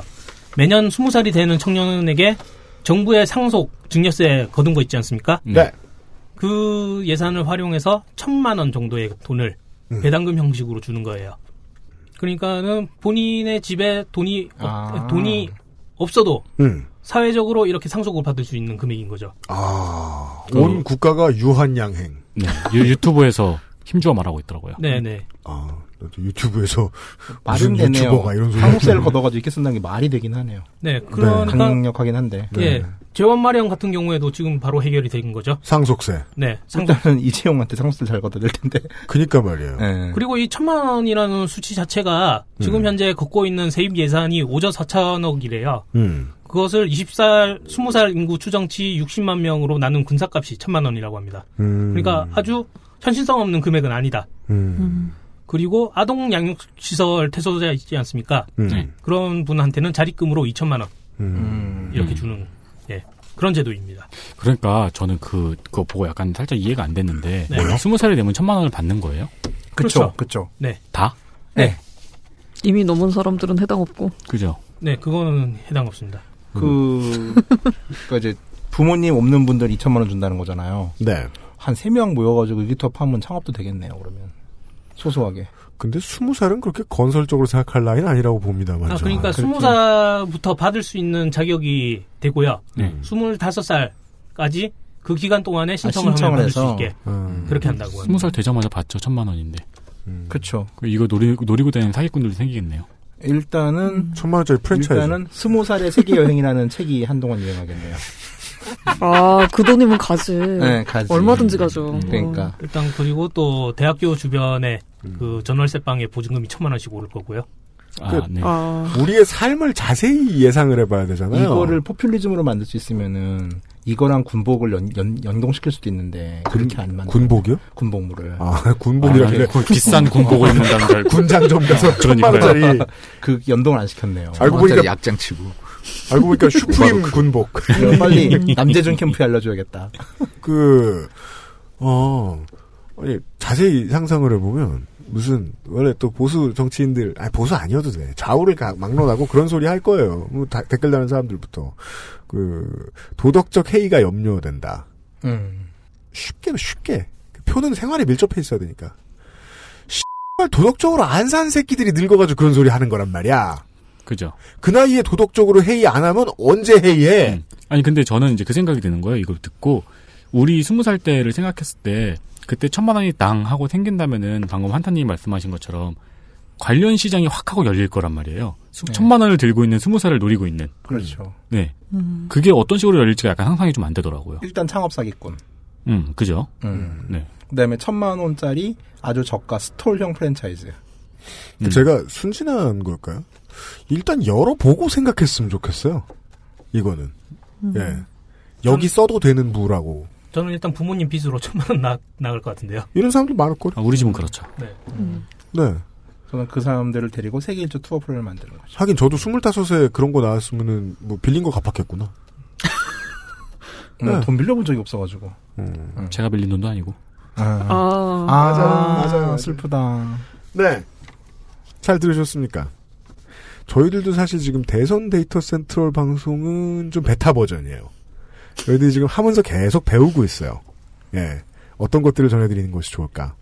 음, 그, 예전에 예전에 이런 메일, 메일을 보내주신 분이 계셨어요. 예. 어, 맞는 말 같다. 음. 모두가 다 하는 방송인데 아무도 안 하고 있는 것 같은 방송이다. 해보고 느꼈어요. 예, 이 대선도 마찬가지네요. 이 대선이랑 지선이랑 그 총선은 서로 너무너무 달라요. 네. 예. 그래서 사실 이번 대선은 베타 버전이고요. 또 한 번 말씀드려야죠. 어, 5년간 제가 저희가 이제 자연 소멸, 사멸 하지 않는다면 예. 그 다음번에는 더 많이 그리고 내일 이 시간에는 더 많이 나아지지 않을까 싶어요. 예. 데이터 센터를 1년 안에 듣고 싶으신 분은 이재호에 투표를 하면. 어. 아, 그러네. 아, 슬픈 얘기 해드릴 수 있어요. 뭐요? 어차피 우리는 13개월 후에 다시 모여야 돼요. 뭔데요? 아, 지선, 지선. 아, 분량이 가장 많은 지방선거가 기다리고 있어요. 아 그게 국회의원보다 아, 그렇겠구나. 그쵸, 그쵸. 그 조사가 안 돼요, 그거는. 어떻게 해요? 국회의원 후보도 더 힘들대요. 여기 지금 유일한 아, 지금- 생존자가 있잖아요. 여기밖에, 여기밖에 없어. 그럼 그때 가서 얘기하도록 하고요. 네. 뭐 아, 말려 죽이겠구나. 19대 대통령 선거 데이터 센트럴 넷째 날. 기호 5번 정의당의 심상정 후보의 프로필과 데이터 공약들을 들어보셨습니다. 어, 저희들은 그냥 유권자의 입장으로 좀 많이 떠들었거든요. 어, 여러분들도 마이크만 안 켜져 있지, 아, 나 같으면 이럴 텐데, 이 멍청이 양아치 새끼들, 이러면서 자기 생각을 한번 늘어나 보셨으면 어떨까 싶어요. 친구가 없다면 혼자서라도요. 저도 방송할 수 없었다고 하더라도 촉하고 얘기했을 겁니다. 예. 들어줘서 감사합니다. 여섯 명의 노동자는 내일 이 시간에, 어, 돌아올 수도 있고 아닐 수도 있습니다. 너무 그렇게. 저희는 돌아왔으면 좋겠습니다. 예. 왜냐면 전 완주가 좋다고 생각합니다. 네. 예. 네. 저는 야합에 지나지 않기 때문입니다. 우리가 할 땐 야합이라고 할 땐 언제고. 내일 이 시간에 뵙겠습니다. 그리고 왜 나냐고 둘 다. 안녕히 계십시오. 좋겠다. 감사합니다. 감사합니다. 고생했어요. 아, 수고했다. 그것은 알기 싫다 특별기획 제19대 대통령 선거 데이터 센트럴 내일 이 시간에는 기호 4번 바른정당 유승민 후보에 대한 데이터로 찾아뵙겠습니다. XSFM입니다. I D W K